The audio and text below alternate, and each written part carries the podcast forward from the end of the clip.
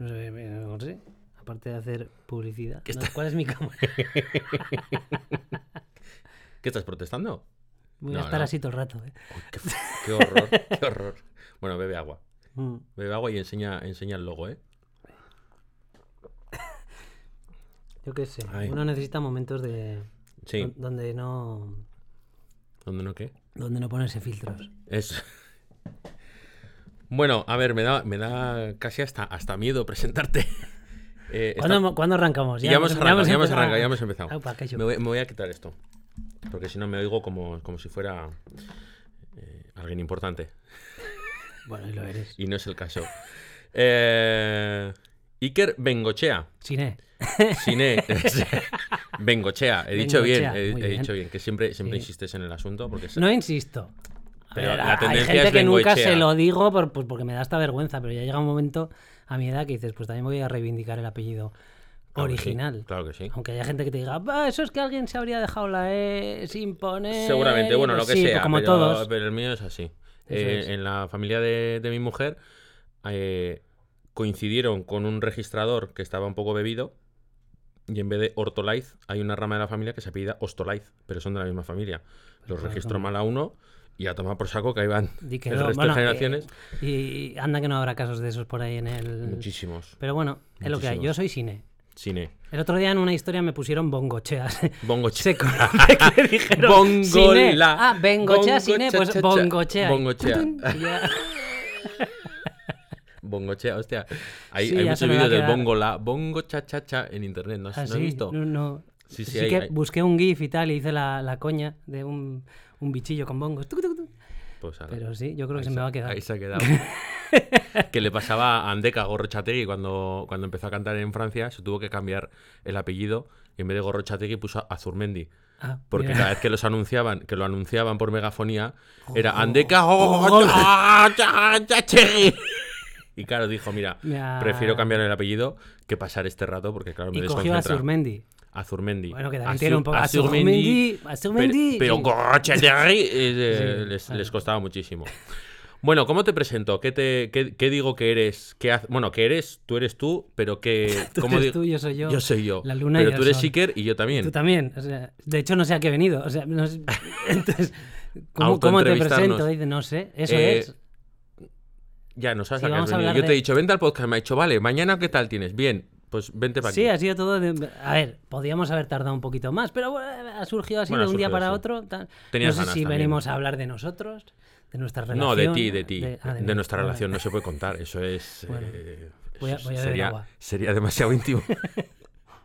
Nuestras noches locas en París. Oh, De hecho, venía esta mañana a esta zona y, y me he acordado de eso, de la imagen tuya con la cortina de la, de la, de la ducha pegada por todo.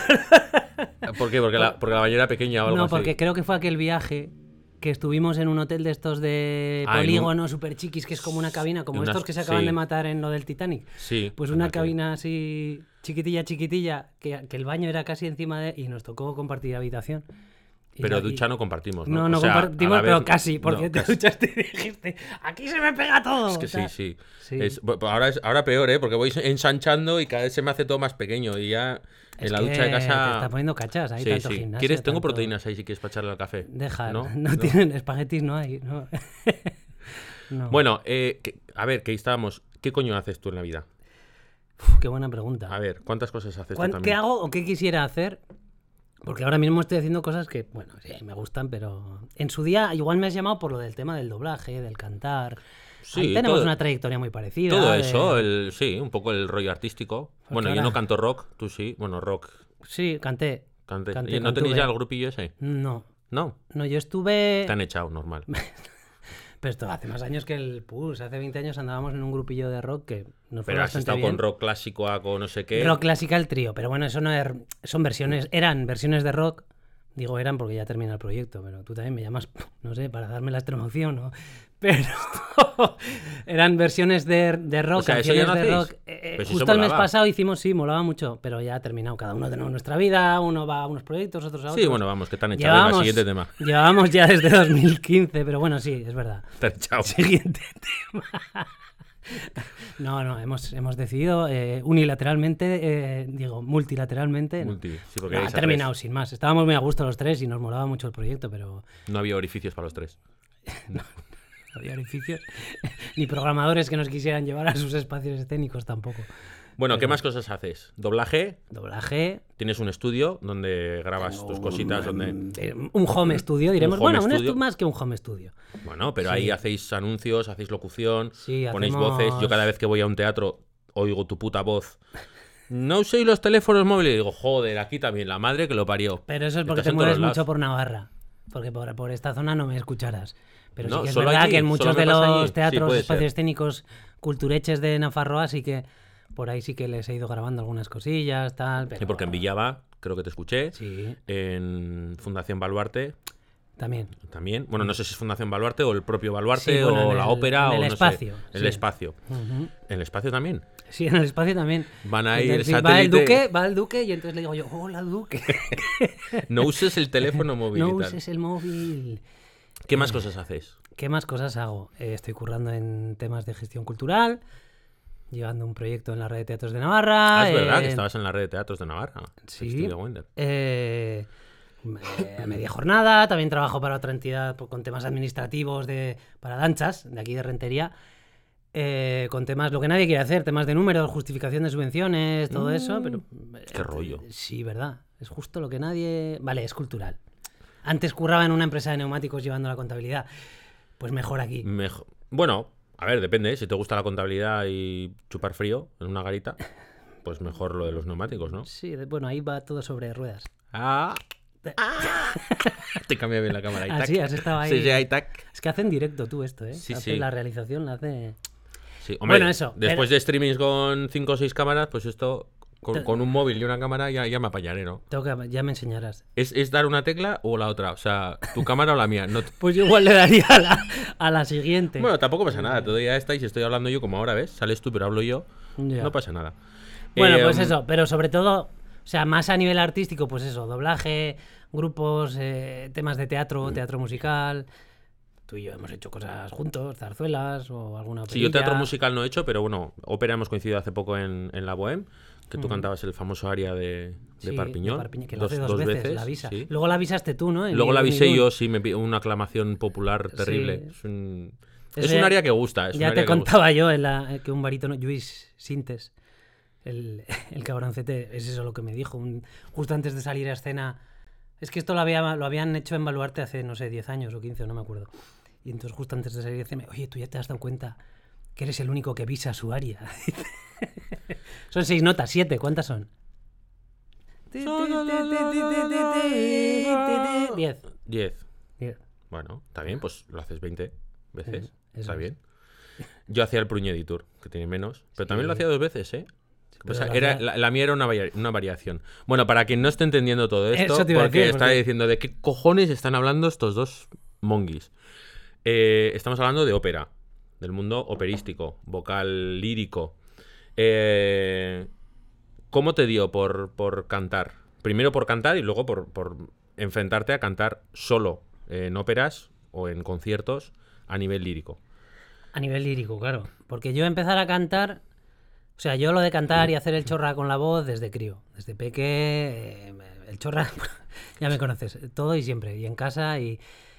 Y atracción por el escenario y por cantar y tal, siempre. Pero bueno, eh, yo eso lo veía como alguien que estaba tocado por una varita, alguien que tenía un don o un algo, Sí, pero nunca pensé que que, yo es- podría hacer Es la impresión popular a veces, ¿eh? Que la gente, ¡joder, qué voz Joder. tienes! Sí, claro, los 20 años que llevo estudiando no tiene nada que ver. Eso es.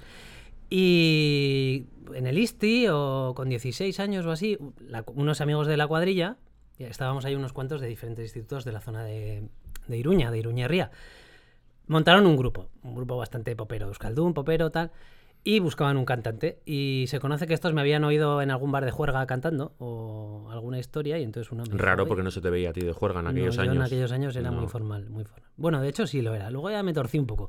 Pero en aquellos años Tú como yo entonces era bastante formal. Y entonces me dijeron a ver si quería cantar. Y ahí tuve como ese primer esto de, guau, qué guay, yo quiero, pero uf, qué vergüenza. Porque a subirte a hacer eso delante de gente que dirán, Ya. "Buah, la- la- abrirla, qué mal. Pero al final dije que sí. Y allí empecé. De hecho, recuerdo mi primer concierto. Mira, ahora es junio, fiestas de Barañain, en Iruñería. Bueno, pues fue en, en unas fiestas de Barañain del noventa y tantos, 96 o alguna cosa así, teloneros de Ángel Dualde. Hostia. eh, en un campo de fútbol de estos grandes. Luego hubo movida, luego vino la Guardia Civil, tiró pelotas, pero ahí no tuvimos nada que ver nosotros, ¿eh? Vale, No, Dualde, sí. Eh, eso ya no sé. Eh, y bueno, ahí, ahí es donde pues em- empezamos. Y ahí O sea, teloneros quitarle- no saliste a cantar una cosa entonces, saliste a cantar varias. Sí, era, pues era un grupillo con un repertorio, pues no sé, de, de 12 temas o de 10 o lo Y que te sea. endiñaron las canciones, ensayasteis y hay que Sí, saliste. en el- eso es. En el, no, no fue, venga ya que tenemos bolo Ya, ya. mañana, sino en el periodo anterior. Ya no me acuerdo, era muy joven. Pero pues empezamos a ensayar, empezamos a. Ellos ya tenían una serie de temas compuestos en donde yo me sumé, pero a partir de ahí, pues ya fui parte del proyecto, pues también. Que me imagino que todo esto o- se ensayaría en un local donde había un sofá que tenía más mierda que tela, olía Sí. porro, cajas de huevos por las paredes. En aquel entonces era un local de estos mm, que alquilan salas de ensayo en, en Aizoain, en Ar- lo que era Archaya. No sé si te tocó ir a algún No. concierto por allí. Y ensayábamos allá. Luego ya lo que vino después, otros grupos, otros... Ahí así que hubo sofá, hubo olor a porros, y hubo- de- iba a decir de todo, de todo tampoco, pero Ah, sí. bueno, hasta un... Eh, entonces ahí es donde me dio por empezar a cantar. Empezar a cantar. O sea, que no empezaste por lo lírico, sino No, que empezaste no. por lo vocal. Eso es. De hecho, lo lírico, llamarlo? si quieres te cuento la anécdota, pero esta ya se la, can- se la he contado a mucha gente. Eh, yo no había, sí que es verdad, en la Icastola, el chistu, eh, desde muy chiqui, luego solfeo, chistu, en el coro entré, entonces sí que tuve ese rollo de canto coral de peques de crío, pero luego ya lo- me, o sea, me olvidé, lo dejé. Y, y después de todo este proceso de grupos, no sé qué, a los 20 y algo, en en el 2003, 2004, por ahí sería, que ahí yo tendría 20, 24, 25 por ahí. Tú eres del estoy- 80 también. Estoy diciendo, sí, sí, sí, del 80 78, pero ah, sí. vale, bueno, vale. pero Entonces, parezco. 16. Eso es. 20, 26. eh, Y, bueno, eh, eso. Y, y entonces de repente en el Orfeón Pamplonés que hacían pruebas de acceso para gente. Y la que era mi pareja en aquel entonces, que vio un cartel o alguna cosa, y me dijo, "Joder, esto a ti te tiene que gustar, esto no sé qué, eh, no sé, esto, aquí habrá gente que, que canta bien y que sabe música bien. Y ya yo sabía... Luego pues, com- eso, compruebas que eso no es así. de- efectivamente. Así como que pequeño. efectivamente. No, no, no. Hay mucho amor por la música. Eh, y ojo que cantar en coro no es lo a, a ver, tú puedes ser muy buen solista que pues, si luego no tienes ni idea de empastar y vas de, Ah, sí, sí, de pegar claro. berridos en un coro no, No sirves para nada. ¿eh? Que eso también hay, hay que dejarlo claro. Bueno, el caso es que vi, bueno, pues me guardé el teléfono y al final me, me- me apunté. O sea, me apunté, llamé, llamé, hice las pruebas, no sé qué, y entré. Entré en el Orfeón Pamplonés, Iruñeco Orfeo ya. Y empecé a dar clases de canto también. Y bueno, pues ahí me tiré un montón de años. Y ya en paralelo, como yo sí que había empezado con todos estos temas de actor, de doblaje, de tal, se empezaron a unir todas las cosas. De repente papeles de, de, de tenores cómicos o alguna cosilla. Que entonces es En alguna ya- serie también has llegado a salir, ¿no? Serie De, televisión, sí. Hice algún capítulo de Goenkale. Tengo en Cale, eso, porque yo te he Sí. visto algún, algún Sí, no fue algo buscado, ¿eh? Fue una endiñada Bueno. en realidad. Pero sí, estaba en un estudio de doblaje cuando no teníamos móviles. Entonces había una cabina fuera del- de la sala y de repente, Iker, que te ha llamado tal, no digo nombres por si acaso, eh, para lo de Goenkale. Y yo, lo que de Goenkale. Sí, no sé, para lo de Goenkale. Pues no sé, te cogí. ¿De qué me estás hablando? Ya me dice, no, que tienes rodaje el, el martes. Sí.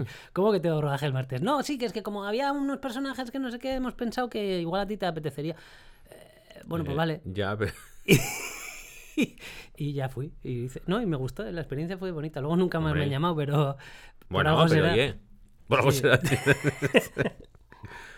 bueno, pero joder, no todo el mundo puede decir que ha salido en Goenkale. O sea, te quiero decir, la mitad de Euskadi no ha salido en Goenkale, la otra mitad La sí. otra mitad sí. O sea, yo, por ejemplo, no he salido en Goenkale. Vale, o sea, que ya... porque no querrías. ya has Es hecho- que eras muy joven. No, la verdad que no era muy aficionado a la, a la serie. De hecho, te voy a contar una anécdota. Mi, mi Amona Marichu, la madre de mi madre, no sabía euskera, pero veía la serie de Goenkale. Y al día siguiente iba a los jubilados, al, al hogar del jubilado, donde comía y pasaba la tarde, y entonces a su compañera de mesa le preguntaba, oye, las cosas que no había entendido, oye, me pareció que este no sé qué, y entonces la otra le hacía un poco la traducción no simultánea de lo que había pasado en el capítulo. anterior. O sea, imagínate hasta qué punto. No, Eh, Vamos, Tela, ¿Cuántos años ¿eh? estuvo aquello en la parrilla? es- es- ahora no, no 15, ves una cosa 20 parecida. años. No sé cuántos años, pero muchos. Y gente que ha pasado por ahí y ha sido también una, una escuela para mucha gente que ahora está por Madrid. Por Sí, ahora pasa un poco bueno, también o- con o y todas en estas todos series, lados. ¿no? Hay gente que está en Madrid, pero que están volviendo aquí porque ahora la industria esta se está moviendo mucho por aquí también. Pero sí, sí. Ya hablaremos, fue- hablaremos un poco, a ver si no se nos olvida también hablar un poco del tema de, del cine, la traducción al euskera, el doblaje y todo esto, Vale, porque bueno, ya, ya ahí- llegará, ya llegará. Bueno, pues eso, que ahí aquello fue como de pim pam, que si me dicen, oye, ¿quieres o te, te presentas a...? Pues igual le hubiera dicho que no. Pero bueno, que yo lo hice y la verdad que me gustó. Y luego sí que he intentado, o alguna otra cosa he hecho, he hecho un videoclip para, para un grupo, eh, o sea, algunas cosas así de, de ficción, o sea, de, de imagen sí que he hecho, pero, pero no es lo mío, no, o sea, no, eh, no he estudiado.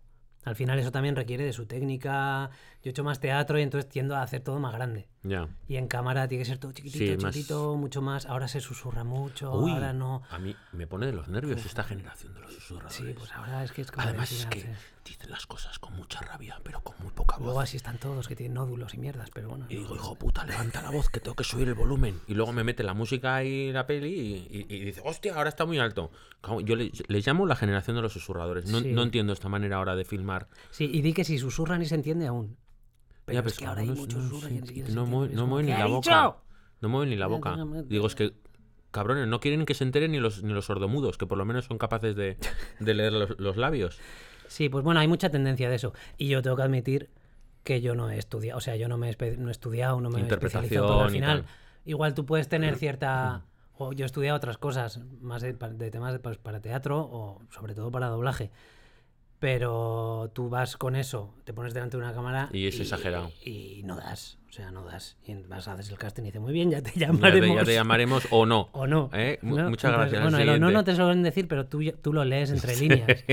y entonces hay que asumir que uno también, si quiere hacer algo, pues tiene Hay que, que estudiar prepararse y y hay que estudiar. formarse y tiene que prepararse. Y yo para eso no me he preparado. Bueno, Lo he dicho así como susurrando. como también, Batman. como- Soy Batman. Me ha salido así. Ayer, ayer estuve viendo eh, la última de Flash, que sale Michael Keaton de, de Batman. Y sale eh, Maribel Verdú. No, Maribel Verdú. No sé. Maribel Verdú hace de la madre de Flash. Ah. Oye, se me, se me hizo súper extraño, pero muy bien. Oye, ahí salió. Voy a poner esta cámara que estoy. Para que salga yo. Tú lo que Para que necesitas, salga- ¿eh? Sí, sí, sí. Y sí. Si no, ya te doy yo. si son dos, pues será tú- Si no es el, si no es el de abajo, es el de arriba. Podemos hacer, si no, como. ¿Quién era? ¿Qué cine? Era Lars von Trier. Que tenía una peli, una peli que vi yo que la habían hecho pa- que, de manera. Tú que eres del, del mundo del audiovisual. Que los planos. Esto ya hace. 15 todos al revés. No, eh, los decidía un algoritmo. Ah, Y entonces, ya no es. Pero, pero incluso también la posición de la cámara. Entonces, ya no un escorzo, no sé qué, tal. No, no, que tenías un plano aquí abajo. Que es una peli muy rara. A Ya, mí no me disgustó, pero era rara. Era- sí, hombre, tanto como. Porque luego, una vez que está grabado, que edite, o sea, que sepa qué plano poner, ahora hay algunos, incluso para editar este tipo de podcast, que te, que te cogen, te reencuadran la cámara y tal. El otro día lo hablábamos con Julen. Eh, pero claro, ya que te decida dónde poner la cámara. Sí, bueno, pues un experimento de estos contemporáneos de aquella época. porque- A, a mí me, me llama la atención, ¿eh? Con el, con el esfuerzo y el dineral que cuesta hacer una película, un corto, un tal. Y a veces se meten unos berenjenales que digo, hostia, ¿para qué, no? ¿Para qué te has metido en semejante lío para esta mierda que has hecho? ¿Para qué tanta, in- tanta inversión, no? Sí, ¿Tanto sí, dinero? porque al final dices, bueno, pues hago esto, que es una mierda, pero por lo menos no me gasto un duro. Bueno, me he comprado unos micrófonos moñoños porque me gustaba el rollo Bueno, este. Pero Es que has dicho lo de la mierda, me he acordado, eh, por hacer un homenaje a, supongo que conoces a nuestro querido barítono Ger- eh, Gerardo Bullón, sí, que habrás coincidido con él. Sí. Pues este, le hacemos un homenaje ya de paso. Este dice muchas veces que, o cuando yo compartió con el escenario en alguna ocasión, entonces es de salir y decir, bueno, esto ha sido una mierda. Pero una mierda siempre es mejor que una puta mierda. Entonces bueno, verdad. pues, es verdad. Y a veces cuando salgo y digo, bueno, no ha estado mal. Para un pueblo, sí, es. asumible, asumible. Depende. sí, esto en Bilbao no lo puedes decir. Me dice, ¿cómo que pueblo? Pero bueno.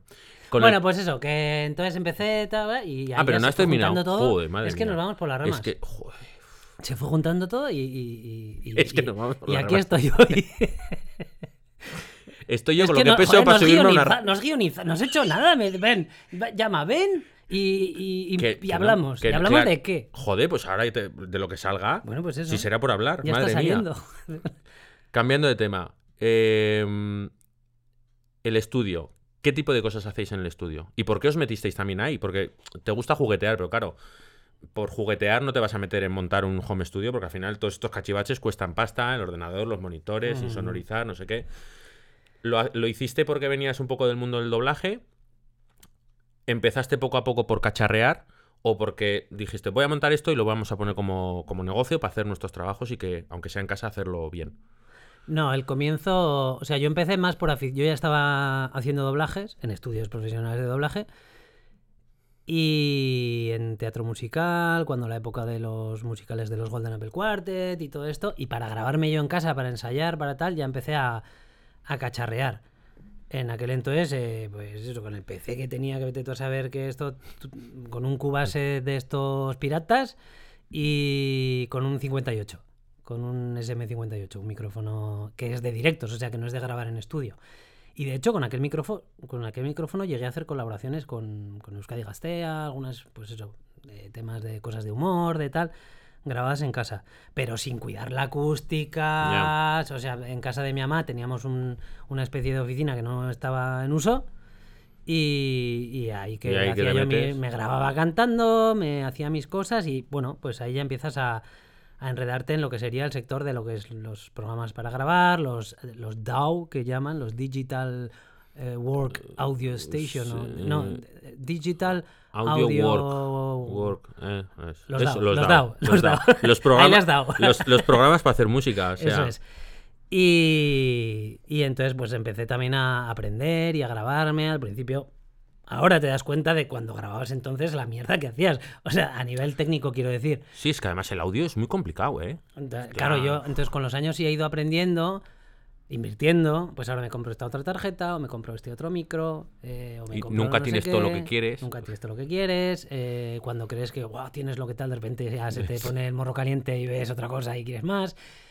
Eh, y luego ya cuando, cuando ya tuve casa, bueno, el banco tuvo mi casa, Mm. eh, entonces ya ahí, pues eh, aparte de tener en casa el ama, pues ya en una habitación en, que teníamos ahí, sí que lo montamos ya, pues cuidando un poco la acústica, nos hicimos unos paneles acústicos, o sea que lo de grabar en casa como home studio llevo haciendo un montón de años.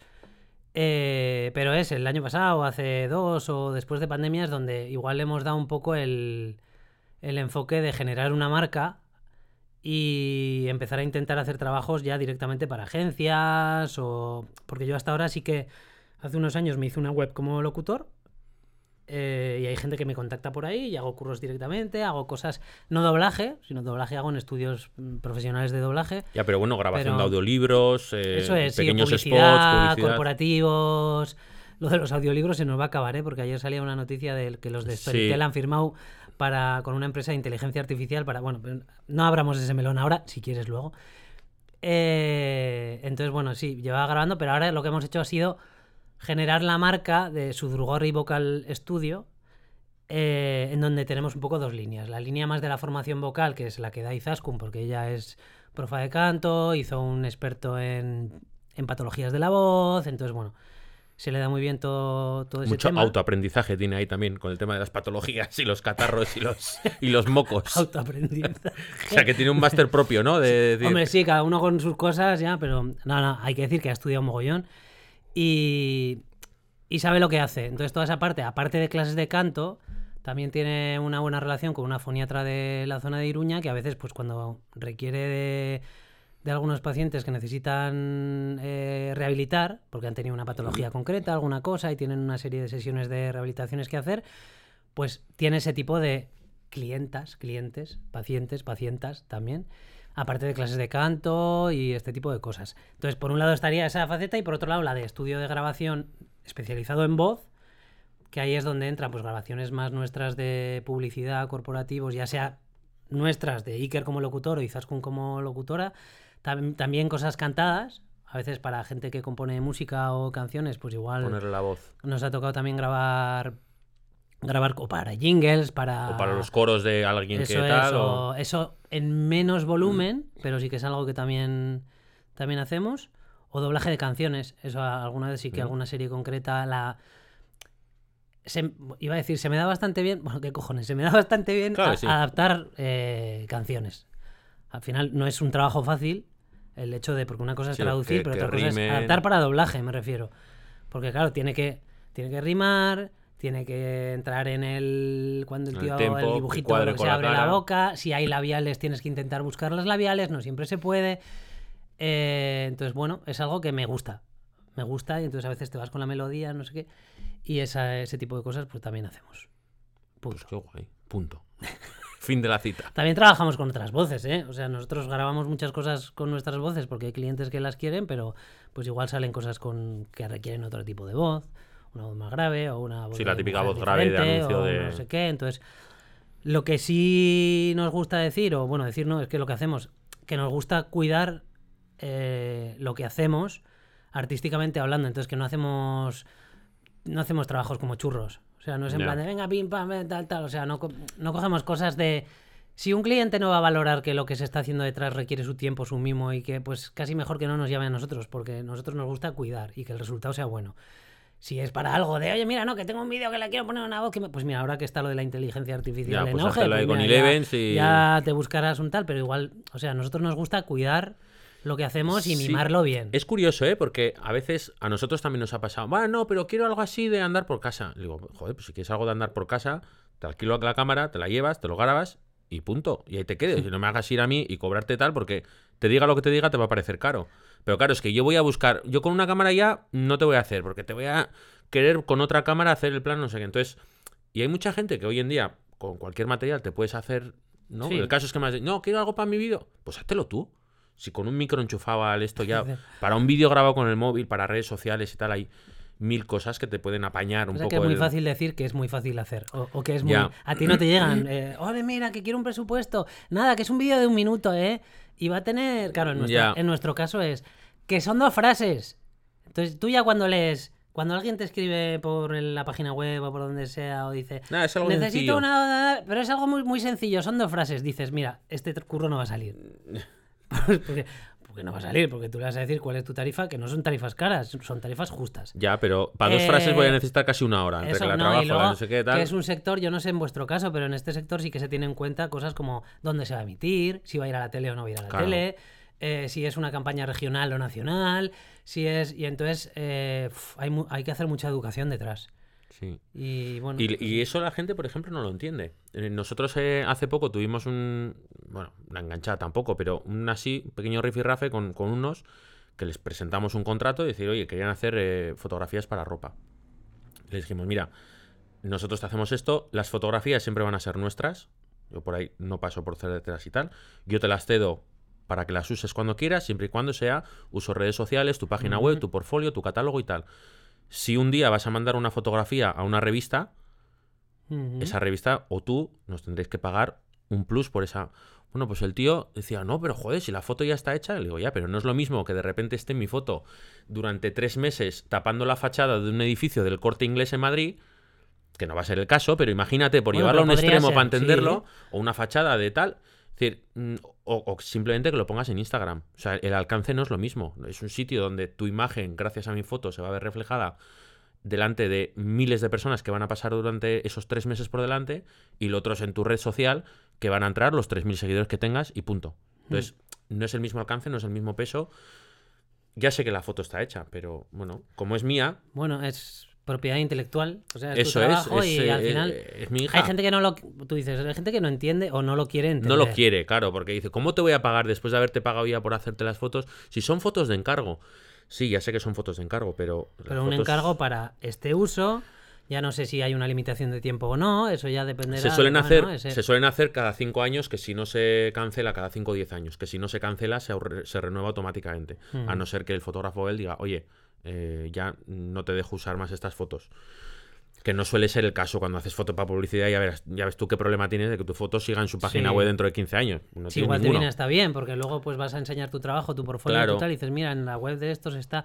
Pero bueno, sí que en nuestro caso hay que hacer un, un currazo de pedagogía de la leche porque pues la gente no lo quiere entender. Pero Y lo decía Gustane también en el la otro. pasta que hay detrás, ¿eh? Porque yo entiendo, a mí me da igual, yo a, a Mercería Pili o a quien sea, igual me llaman y me dicen, pues igual se lo hago a cambio de un acuerdo, o igual no le cobro, y le digo, pues mira, pero me vas a coger el bajo de los pantalones en el próximo año, Claro. o sea, que no Todos tengo ningún problema en, en- en hacer ese tipo de cosas. Pero si te voy a hacer un spot que es para una marca nacional, que luego va a estar en, en las teles nacionales, en las webs del marca, en el esto de no sé cuántos, Claro. en tal. Pues no es lo ¿Tú sabes la pasta que vale reservar un espacio? No voy a decir eh, cadenas, pues por no hacer marca, pero me da igual, en cualquier televisión a nivel nacional, lo que vale el hecho de, de poner ahí un spot. Sí. Es con el pastizal que vale eso, me vas a racanear cuatro durillos. Ya. No es mi caso, ¿eh? porque yo publicidad nacional apenas hago. Pero bueno, también joder, hay que hacer esa pedagogía de que, de que se entienda. Sí, pero, de pero que no se- haces tú. Pero imagínate que luego ese spot que tiene ahora grabado dice, oye, pues eh, recibe dinero de no sé dónde, Mercería Pili, y dice, pues voy a poner un anuncio en el marca. Y de repente tu voz aparece en el marca. Mm. Hombre, pues no es lo mismo. Sí. O sea, igual que tú, si pagas el anuncio para salir en, en Radio Barañain, eh, vas a pagar 50 euros la cuña y si sales en Radio Marca vas a pagar mm, 2.500 euros la cuña. Entonces, Mm. lo mismo, al final estamos hablando de, de alcance. Es, el otro día te iba a Bueno, decir por que... aclarar, 2500 va a ser que no, ¿eh? pero bueno. Bueno, lo que sea, ¿eh? Pero eh, no, me refiero el, el- a ellos, al Sí. periódico. Ah, no bueno, sé- ellos sí. Claro, el periódico, el periódico. A ver, yo no conozco esas tablas o esos, pero bueno, No, sé cualquier que, sé que se periódico, mueve diario vasco, lo que sea, eh, es, es un pastizal. Eso es. Un banner ahí para media página o el, o el pie de página entero, hostia, te cobran un, un pastizal que dices. A ver, un pastizal lo de siempre, visto desde tu punto de vista, que es el que, el que lo va a pagar y que seguramente no va a recibir un retorno de eso, que es lo más probable. Pero bueno, ahí luego está también el alcance, la visibilidad, bueno, hay muchas cosas ahí. Sí, Uf, ese del marketing en uf, es, es complicado. Es complicado. Eh, que antes has comentado que Izaskun hace. mm, eh, Bueno, Izaskun es tu mujer, trabajar juntos, ahora hablaremos sobre eso. Eh, he visto que también hace como talleres de tema vocal en, el propio Baluarte. ¿No? ¿Alguna vez? ¿O cómo, cómo ha ido eso? Sí, eh, bueno, hace. Son, hay dos cosas diferentes. Lo que habrás visto de Baluarte son unos, es un proyecto muy chulo para el que nos llamaron. Y ahí es como que fuimos, los, hicimos como un mix de nuestra, nuestras dos facetas Vuestras dos líneas. y entraron las dos. Eh, es la segunda edición que lo hacemos y te hablo de la más reciente porque es la que tengo Más fresca. eh, más fresca. Eh, en este caso era para un colectivo de personas mayores, de mujeres mayores, que están también con una asociación que se llama Pauma, que es, el, no sé si es el lema o el nombre, es Siempre Acompañadas, que les generan actividades para, pues, para personas ya de avanzada edad, que igual o bien ya están solas, o bien sí que tienen familia, pero pues la familia hace su vida y están, pues para que tengan actividades que hacer y, y- de alguna manera vean que son parte de la sociedad también, ¿no? Y que pueden hacer cosas como puede hacer una persona joven. O... Y entonces en este caso, las- la edición anterior también fue lo mismo lo que ofrecíamos. Eran eh, varias sesiones en las que mezclábamos por un lado el canto coral, en la- el canto coral, Pero el les tema de hacíais la cantar a voz, ellas. Eso es, sí. Eh, que esto lo dirigía un poco más Izaskun. Yo ahí en ese caso me, me pongo con ellas y participo también, ¿no? Es como, bueno, dinamizo y participo, pero quien dirige un poco toda esa sesión a nivel de dirección de coro o dirección vocal o también un poco de cuidados. Al final es un, en este caso, eh, este grupo además son personas que todo este tema vocal es muy importante para ellas porque empiezan a- en algunos casos igual empiezan a, a sufrir atragantamientos o cosas que no saben muy bien qué les está pasando, entonces también aprovechaban para preguntar mucho sobre eso y, y lo agradecieron un montón. Sí, y hay mucha gente mayor además, sobre todo mujeres, que como que pierden la voz. No sé si por falta de energía corporal o... Sí, bueno, y se quedan eso hablando es, y los ¿eh? años, y entonces... Y luego yo lo que, lo que hacíamos para mezclarlo con mi parte era yo me llevaba el estudio portátil, por así decirlo, mm, el, el- portátil y una tarjetita pequeña y dos, dos micros, y les hacíamos vivir como si fuera una sesión de grabación de doblaje de canciones. Mm. O sea, eh, ahí ya un poco algo más cachondeo, pues en este caso pues los Fraggle o el Maná Maná, me acuerdo que... Mana, mana, pa, pa. Entonces, eh, pues les hacíamos ver que, pues bueno, que ellas también podían estar, o, o- o que sintieran lo que es ir a un estudio de doblaje, en este caso a cantar, eh, con reservas, porque la sala en la que estamos no es un estudio de doblaje. Pero bueno, es baluarte, yo qué sé. Entonces, eh, eso es lo que hemos hecho ella, eh, Izaskun y yo, como Sudorgorri Vocal Studio, para Fundación Baluarte ya este año por segunda vez. Oye, Justo pues acaba de salir ¿no? el, un vídeo resumen, si lo quieres buscar por ahí, justo acaba de salir esta semana. Y probablemente la semana que viene nos juntaremos con las usuarias, no sé cómo decirlo, usuarias, las, Las bueno, beneficiarias, las, beneficiarias, o, las que han estado en, en los talleres, porque había otro taller que era, el nuestro era dentro de Baluarte a tono, y hay otro que es Baluarte en movimiento, eh, que en este caso lo daba Chu- Chus Eguilaz, que es un chico que baila y hace claqué y percusión corporal, y entonces un poco con, con los mismos objetivos, pero en este caso en vez de música o voz, Ah, con cuerpo y baile. Y, y la semana que viene probablemente vayamos a su sede a ver el vídeo con ellas. Y a ver, pues bueno, a ver qué. Pues qué guay. Dicen que se lo pasaron bien, pues bueno, a estar con ellas. Y luego sí que Izaskun a veces da talleres, pues hace poquito estuvo en el Orfeón Pamplonés dando un taller de varias eh, sesiones en diferentes semanas, pues para temas de, de, bueno, de técnica de canto, de voz, de Cuidado cuidados, vocal de, de- sí, en este caso específico, eh, pues tantos miércoles durante un mes, los miércoles, no sé qué, y cosas de estas también hace. Qué guay. Mm. Además, la- el colectivo ese yo creo que es muy agradecido. El colectivo de, de las personas mayores Sí, mucho. es agradecido porque están un poco mm, de forma voluntaria en todos esos grupos, asociaciones y tal, sabiendo un poco lo que les van a preparar y luego toda esa atención y todo ese, por lo que dices también, esa soledad a pesar de vivir en una ciudad Mm. eh, que de repente se rompe porque hay alguien que se interesa po- por algo así como la voz o el eh, yo qué sé, ¿no? O, o la pequeña motricidad o y es gente yo creo que lo que lo agradece. Sí, había una persona que había perdido al marido eh, una semana antes o dos, esto luego Pues, nos lo uy. decían. Y, y la, siempre vienen con una persona de la propia asociación que, bueno, que participa también, pero está un poquito también y nos cuenta un poco las especificidades de cada persona. Hostia, te ha salido la primera, ¿eh? Eh, Pero me he frenado, ¿eh? Especificidades. Pe- Pero me he frenado. Sor- me, me he Particularidades. sorprendido hasta yo. Y entonces nos- un día nos decía, "Jo, es que me he quedado flipada porque es que esta, esta mujer ayer estaba llorando lo más grande, que no podía, que no sé qué tal, y aquí estaba rompiéndose la caga, partiéndose el culo, hablando mal y pronto. Y, y, jo, qué gusto, qué tal. Y luego el, el último día fue, bueno, no diré muy emocionante, pero sí emocionante y en algunas caras veías, pues lo que has dicho tú, o sea, un agradecimiento, pero desde el corazón. O sea, en plan de, joder, gracias por... Por, por este dar- ratico que nos sí. habéis ap- aportado o que nos habéis dado. Eso es, y por, por- por estar aquí, por ofrecernos esta oportunidad, por tanto a Fundación Baluarte, quien, que es quien lo ha organizado, en colaboración con Fundación Caja Navarra y Obra Social La Caixa, que al final, pues la, Sí, ya al sabes, final todo que esto, estas cosas, las eh, financiaciones hay que comentarlas también, y, eh, pero en ese caso éramos nosotros la cara visible, entonces pues joder, era como, joder, muchas gracias, mucho tal. Algo que igual para ti pueden ser tres sesiones o cuatro, que en el momento que vas a empezar, eh, igual no eres muy consciente de lo que vas a hacer, pero según vas avanzando en los días, te das, joder, al final se Sí. hace como una familia ahí y, un- y te das cuenta de, de a veces eh, que tenemos en nuestra mano hacer cosas que por muy poco a otras personas les da mucho. Sí, porque fíjate que hay un, hay un detalle que es que pones un punto rojo en sus agendas vacías.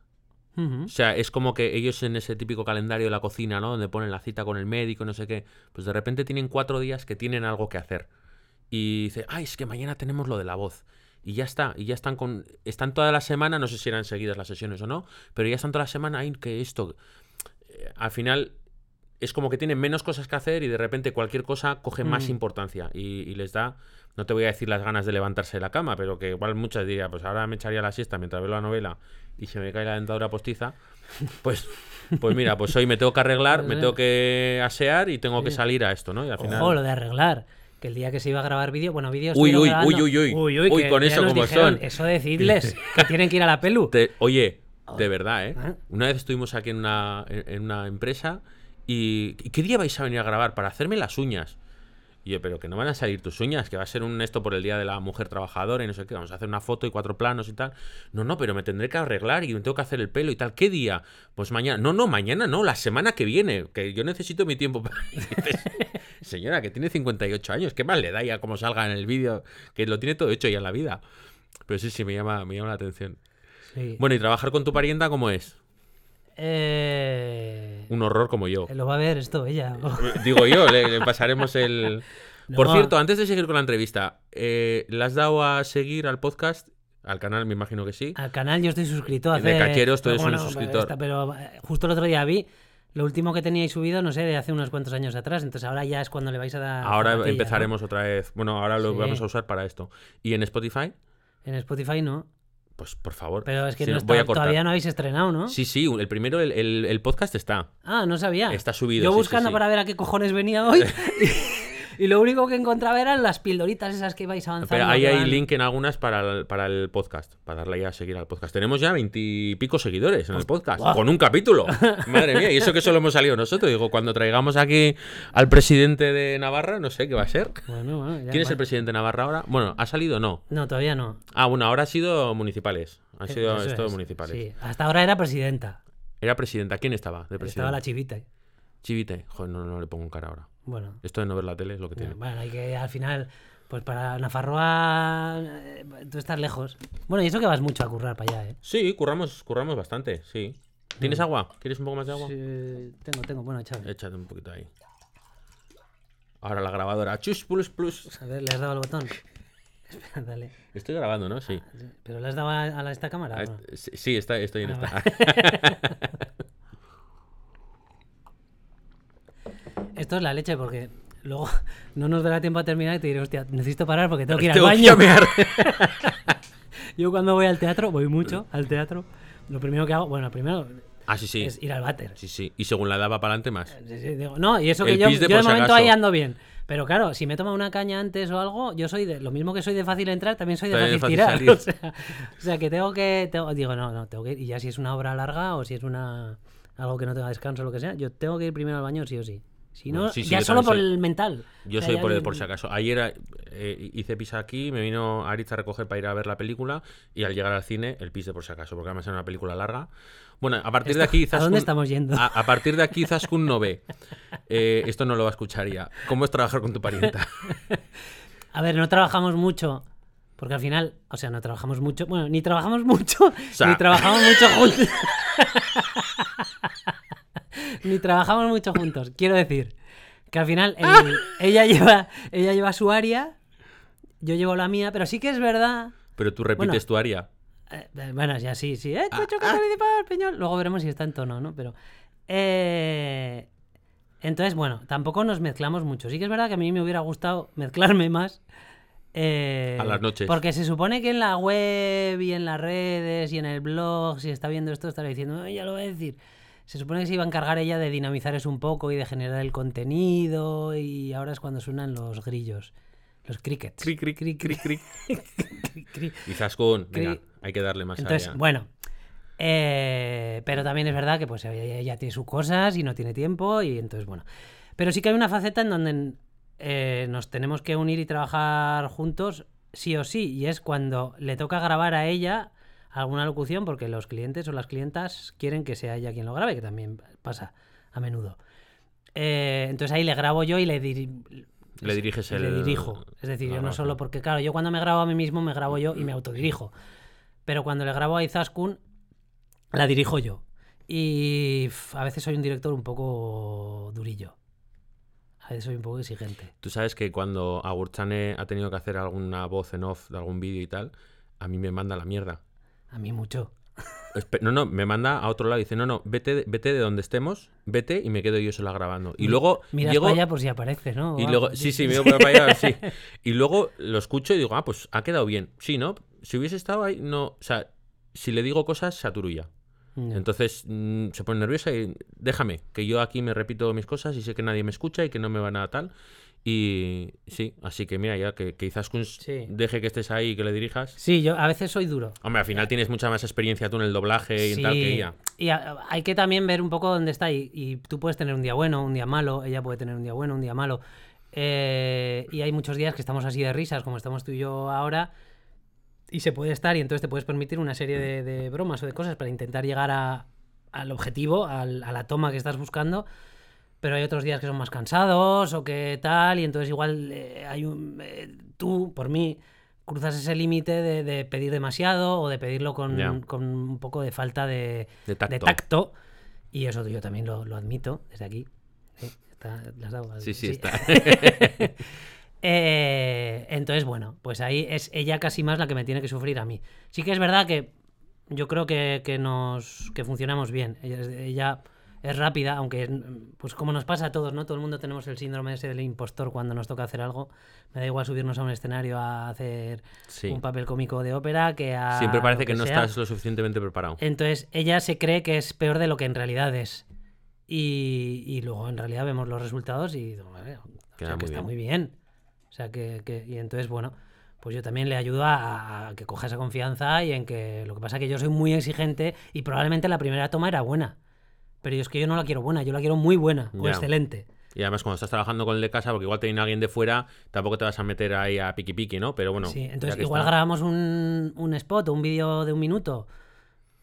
Tiene siete, siete intervenciones, siete frases, siete- igual nos tiramos una hora y media. Claro. O que igual, pues eso, lo que te dicen, ¿no? Si son dos frases, si esto en tres minutos Ya. lo has hecho. Pero Dices, bueno, pequeños cambios de entonación, pequeñas inflexiones pueden aportar mucho. Al final es como el lenguaje corporal que aporta muchísimo más de lo que pensamos, pero claro, en el sonido Hmm. podemos percibir mucho de ahí. El cerebro automáticamente percibe muchas cosas, entonces al final y que tú tengas la cabeza y el oído entrenado a eso, pues pues ayuda. entonces... Si hay que sacar el látigo se saca, ¿eh? Sí, bueno, Ya, a ver, alguna vez sí.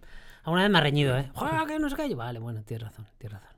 Pero bueno, bien, no. Hombre, razón hay que darle. soportamos. A mí mi madre me dijo, si quieres que el matrimonio dure, tres palabras. Sí, cariño, sí. sí, cariño, sí. Sí, capicúa. cariño, sí. Sí, cariño, sí. Sí, cariño, sí. Dice, esto grábatelo a fuego. Vale, Eso si quieres que dure. O sea que consejo que te va de mi madre para ti también. vale. De Iker a Iker. Es que, ¿Cómo se llama tu mamá? Charo. Pues es que ricasco. Charo. Charo López, como la actriz. Ah, Sí. Mira. Que un día la voy a traer al podcast también. o sea, tú eres Casares López, Sí. como tu madre. Qué casualidad. Eh, sí. Hostia, tienes el segundo como, como tu madre. Eh, yo un día la voy a traer al podcast porque creo que la generación de, de nuestros padres, bueno, los míos son jóvenes en relación a tal, pero han vivido, o sea, la época de televisión en blanco y negro, la época del no internet, la época de ese modernismo te- ochentero, que tócate los cojones también, como, como era aquello del cardao, las sombreras, eh, los lo comía, el... Esto como era... Europe. O sea, fíjate qué épocas... Hostia, yo recuerdo haber visto a Europe en 1, 2, 3. Hostia, pues puede ser. Puede ser. Un, dos, tres. Claro. Eh, han vivido la época de Internet.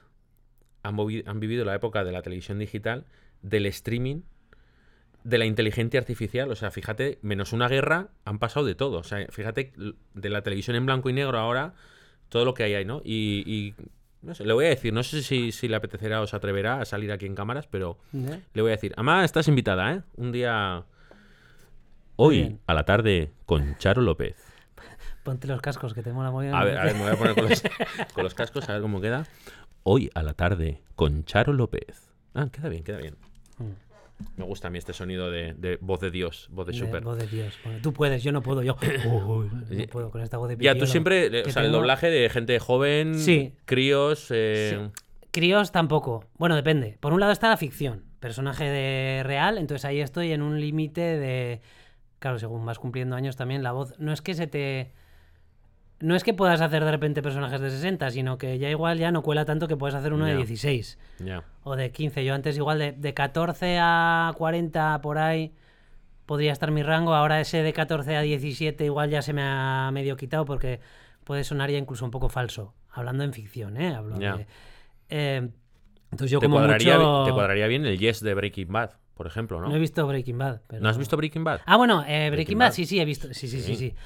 Sí, No, el Yes. podría ser. Igual tengo un poquito más joven que... Que él, sí. El joven, pero digo, sí. ¿eh? Sí, sí, sí, el yonki este. El el de- desastre que yo le hubiese dado una hostia al primer capítulo. Sí, sí. Sí, es que Breaking Bad la veo, pero muy despacio, porque quizás a uno le gusta. Entonces, cuando, Hostias. cuando me quedo solo algún fin de semana que le toque a currar por ahí. A mí me costó un Pues poquito entrar con Breaking Bad, ¿eh? pero, pero hostia, es, es una serie, Sí. o sea, es un antes y un después. Y además, claro, yo a ese actor no lo conocí, eh, que salían como conocía vuestra madre y tal, pero yo no lo conocí en su faceta de humor y, y de repente lo conocí ahí, o sea, en esa serie y con ese, con ese perfil, ¿no? Y de repente lo veo en otra serie, no, no, que este el, dio el el mismo. salto de, de actor de humor y tal. Pero ¿cómo, ¿cómo que este viene de la comedia? Claro, lo ves de repente haciendo comedia y, y a mí me explota la cabeza. Porque claro, para mí es, ¿cómo era? Sennheiser, ¿no? ¿Cómo era? Eh, No, Sennheiser es Ese- micrófono. es el otro. o- no, pero sí, eh, tenían ahí uno. No me acuerdo. No me acuerdo cómo era. Bueno, el de Breaking Bad. Sí, bueno, pues eso, en ficción, pues eso, entre 16 hasta 40, ya no mucho más. En animación es otra cosa. Porque en animación pues hay personajes que igual te puedes permitir, o incluso hay bichitos, hay historias, tal, o, o- o si tienes capacidad para, para forzar un poco la voz o para tal, pues igual el, el rango es mayor. Pero también te digo que la animación, al menos la animación, las pelis de animación, ya cada vez están tendiendo más también a que los personajes cada vez son más naturales también, menos histriónicos, menos... Entonces, si tú te fijas en, en las voces, tanto las originales como los propios doblajes, tampoco es que haya una exageración excesiva. Ya no hablo de unos Simpson o de algo así, ¿eh? de una serie, que ahí sí, sino de, de películas de animación, de estas que lo petan ahora, no sé qué. Entonces, bueno, pues oye, al final tengo voz de pipiolo. ¿qué le Te voy a pedir a mí esto de. eh, ¿Eres cantante? ¡Ay, cántame algo! Sí, no, Mm, no, eh, ¿Te apetece hacer algún doblaje, alguna frase así No me jodas. mítica? No, pero pregunto. Te, no te digo que lo hagas. Si te apetece, por dar un poquito de. Por dar un poquito de show. Pero es que, me- es que no me hagas esto, porque ¿qué, qué voy a hacer? No. No sé, un poco el del patulaque o alguna, alguna de estas. Eso es- a ver, eso yo no lo he doblado yo, pero se me da No, bien. pero, pues eso, imitaciones o lo que sea. imitaciones se me dan bien, pero. Que, Si tu próximo reportaje en ahí vídeo. ¿Eh? Llámales. además, llámales. Que lo hace muy bien. Pero esto normalmente no me toca hacer, o sea, esto es porque yo... Sí, porque te apetece hacer el, A ver, chorra. En su día, en colaboraciones en radio y cosas de estas, imitaciones, historias, sí que me tocó y sí que hice cosillas de estas. Cada día me... Yo siempre he sido muy tímido también, entonces claro, me pides hacer esto, si fuera solo en audio, pues igual lo haría con más libertad, pero como sé que me está grabando, es como, hostia, que lacha. No Oye, a ¿y no te ha dado nunca por hacer doblajes de estos vídeos de pingüinos de Oye, José Luis, aparta, parkour, parkour? ¿No has visto estos, estos doblajes de pingüinos? Que se meten hostias, se patina, no sé qué, y está doblado por encima. Sí. Ahora estoy, me saltan algunos de, de perros y de gatos en, Sí. eh, por TikTok. En plan, un perro que va, cruza la calle y todo tranquilo. eh, ¿Qué pasa, Firulais? Venga, vamos a hacerlo nuestro y tal. Y pasa súper tranquilo. Se salta la valla para meterse dentro de su parcela de casa y se ponen a ladrarse. Como vengas aquí, te voy a reventar, que no sé qué. Bueno, venga, que viene no sé qué. Me hace muchísima gracia, no sé. Sí, yo he hecho... en- Bueno, algunas parodias he hecho. Bueno, hiciste una del anuncio de Amstel o Sí, pero esa era que un le poco- pagaban eh, con cervezas. y Esa no era un poco qué. seria, porque esa era para reivindicar el, todo el mundillo este del artisteo, pues que a la peña se le dé de alta en seguridad social, que, que menos, ¿no? O sea, pues bueno, era un poco. Era una parodia reivindicativa. Luego hice una parodia que, que en Iruña tuvo bastante tirón, porque era con una escena de la peli High Fidelity, cuando están ahí en la tienda de discos, John Mm. Que. eh, Fue un año en donde, bueno, todos los años pasa, porque este año en San Fermín también con el tema de los conciertos de la Plaza de los Fueros, pues siempre pasa algo. Fue un año en el que parecía que los conciertos se iban a suspender, que no sé qué, entonces cogí una de las escenas, está en YouTube, si alguien lo quiere buscar.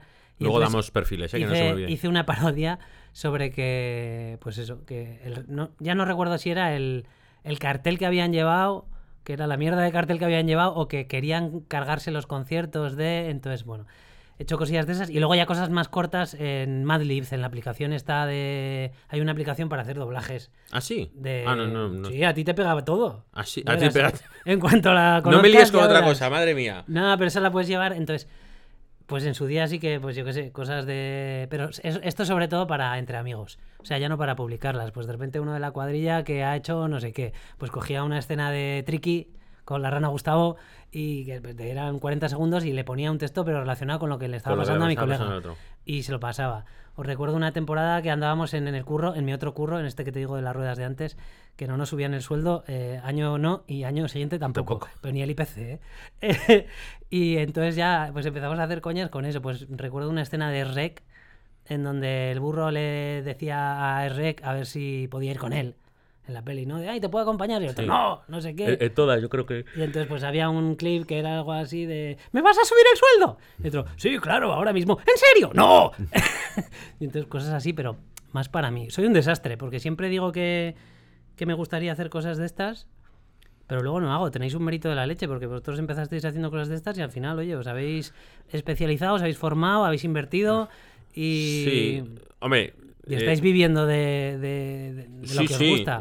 Y además, eh, pues eso, un poco con cambio de, de vida importante.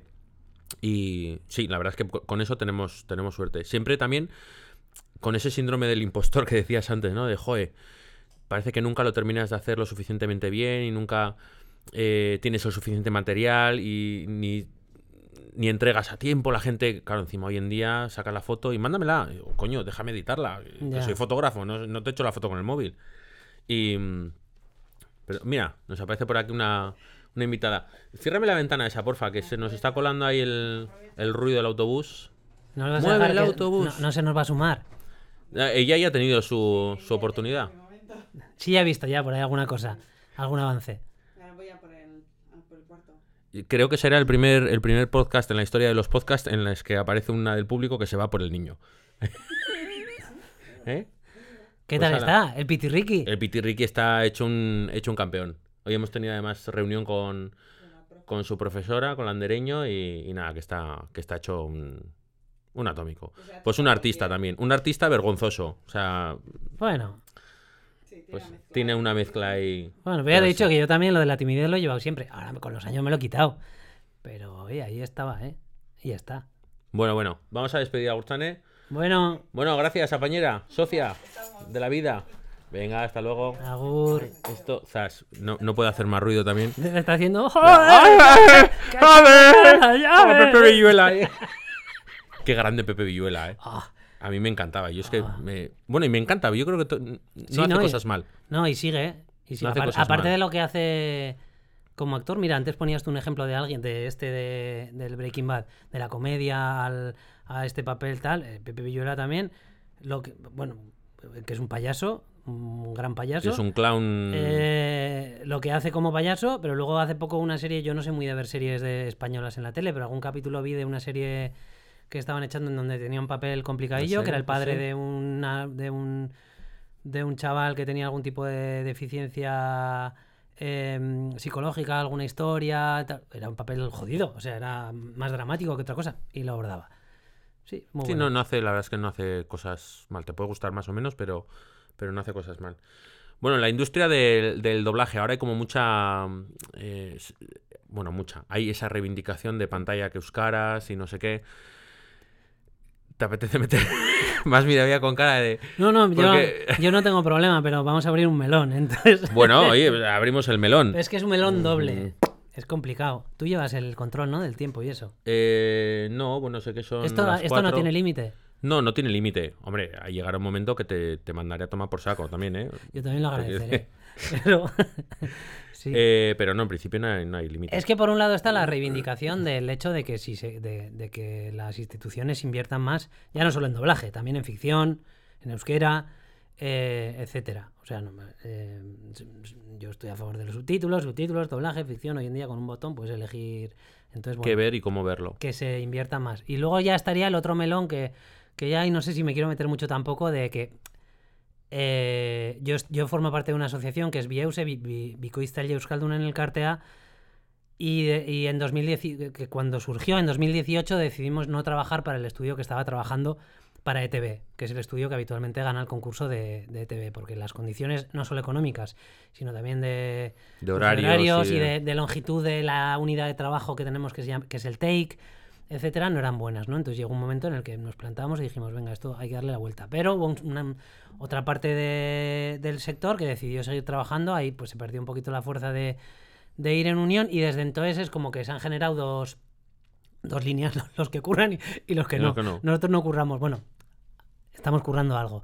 Entonces, bueno, entrar ya, entrar en toda esa historia de, de, de todo ese trabajo que se hizo que al final no se consiguió, queríamos conseguir un convenio sectorial a nivel de Euskadi para que, bueno, pues las tarifas fueran, fueran las mismas y no, no se pudo conseguir. Entonces, bueno, ahí es un poco como que la profesión se dividió mm, y los que estamos dentro de lo que sería la asociación Bieuse, pues bueno, pues curramos lo que podemos, hacemos publi. Ahora se ha creado una cooperativa, esto está dicho y está publicado en una entrevista que me hicieron hace poco en el Arguía. Eh, hemos empezado, hemos hecho hace poco una película para Amazon, hemos doblado y entonces, bueno, estamos intentando pegarle por ahí a las plataformas a ver si nos llega algo de curra. Bueno, de hecho, eh, el, el anillo de poder está doblado el euskera también, ¿no? Sí, Me sí, dijo pero esa la hicieron en el otro lado. Eso la hicieron en O sea, Bilbo. Sí, eso es. Está doblado, pero bueno, que, que Amazon Sí, o sea, esa se es otra, ¿eh? preocupe. Que por eso te digo que son dos cosas. Que se empiece, independientemente de quién lo doble, ahora ya no nos olvidamos un poco de eso, que se empiece a, a invertir en, en producción en euskera también, tanto ficción como doblaje, para que también haya referentes en las pantallas para niños, niñas y también para adultos, porque es que no hay ni documentales, no hay ni, ni, ni- o sea, no hay nada. Ya, no hay- no hay ficción.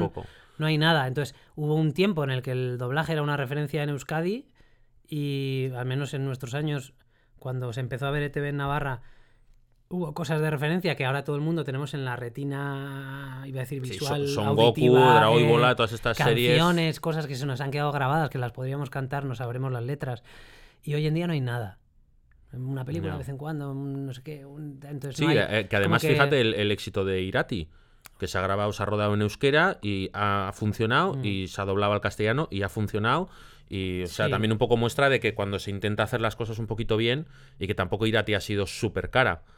O sea, Ya, ha, bueno, de sido hecho, un, ha sido un peliculón, pero. Eso es, ¿no? De hecho, eh, ellos comentaban que desde Estados Unidos les decían que cómo habían sido capaces de rodar esa peli con ese presupuesto. Yo no me sé los números.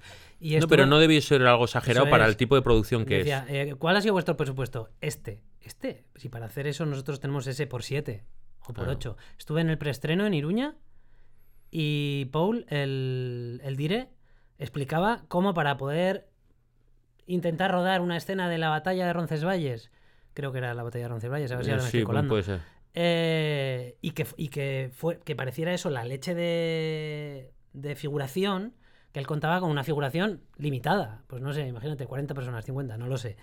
Y entonces, como él decidía ro- rodar de una manera o de otra para que pareciera mucha más gente de la que en gente. realidad era. Al final ahí es darle al coco y decir, Sí, sí, mira, pues me voy a llevar, él explicaba.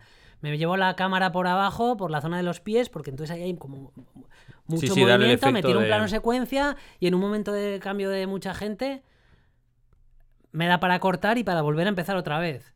De manera que parece que el plano secuencia sigue siendo un plano secuencia aunque ha habido un corte. ¿no? Todo esto, bueno, Sí, no, estoy, no estoy yo explicando In- nada que eso lo ha dicho él. En- entonces, al final le tienen que dar a la creatividad para con ese presupuesto reducido poder llegar a un resultado como el que, como el que ha sido. Pero de vez en cuando que puedan hacer algo también con dinero. eh. Estaría bien. Lo que pasa que es verdad que luego, por, por otro lado, ves producciones en las que parece que se ha derrochado, ¿no?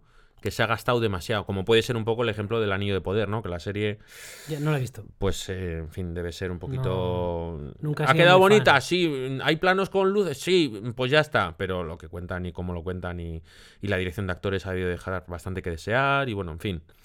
Y sin embargo se han gastado un pastizal. Ha sido la serie más cara de, de- de la historia de- del universo. Ya. O incluso del extranjero. O sea, Y seguro que a, la- que a los, que a los que la doblaron en, en Bilbo les han pagado cuatro perras. eso ya no te puedo decir. Lo podría saber. Acabo ¿eh? de abrir Conozco- el otro melón otra vez, que no lo Conozco, abrir. uno que, que- que dobla allí, ¿eh? De hecho, uno de los que ha doblado en esa, en esa serie. Hmm.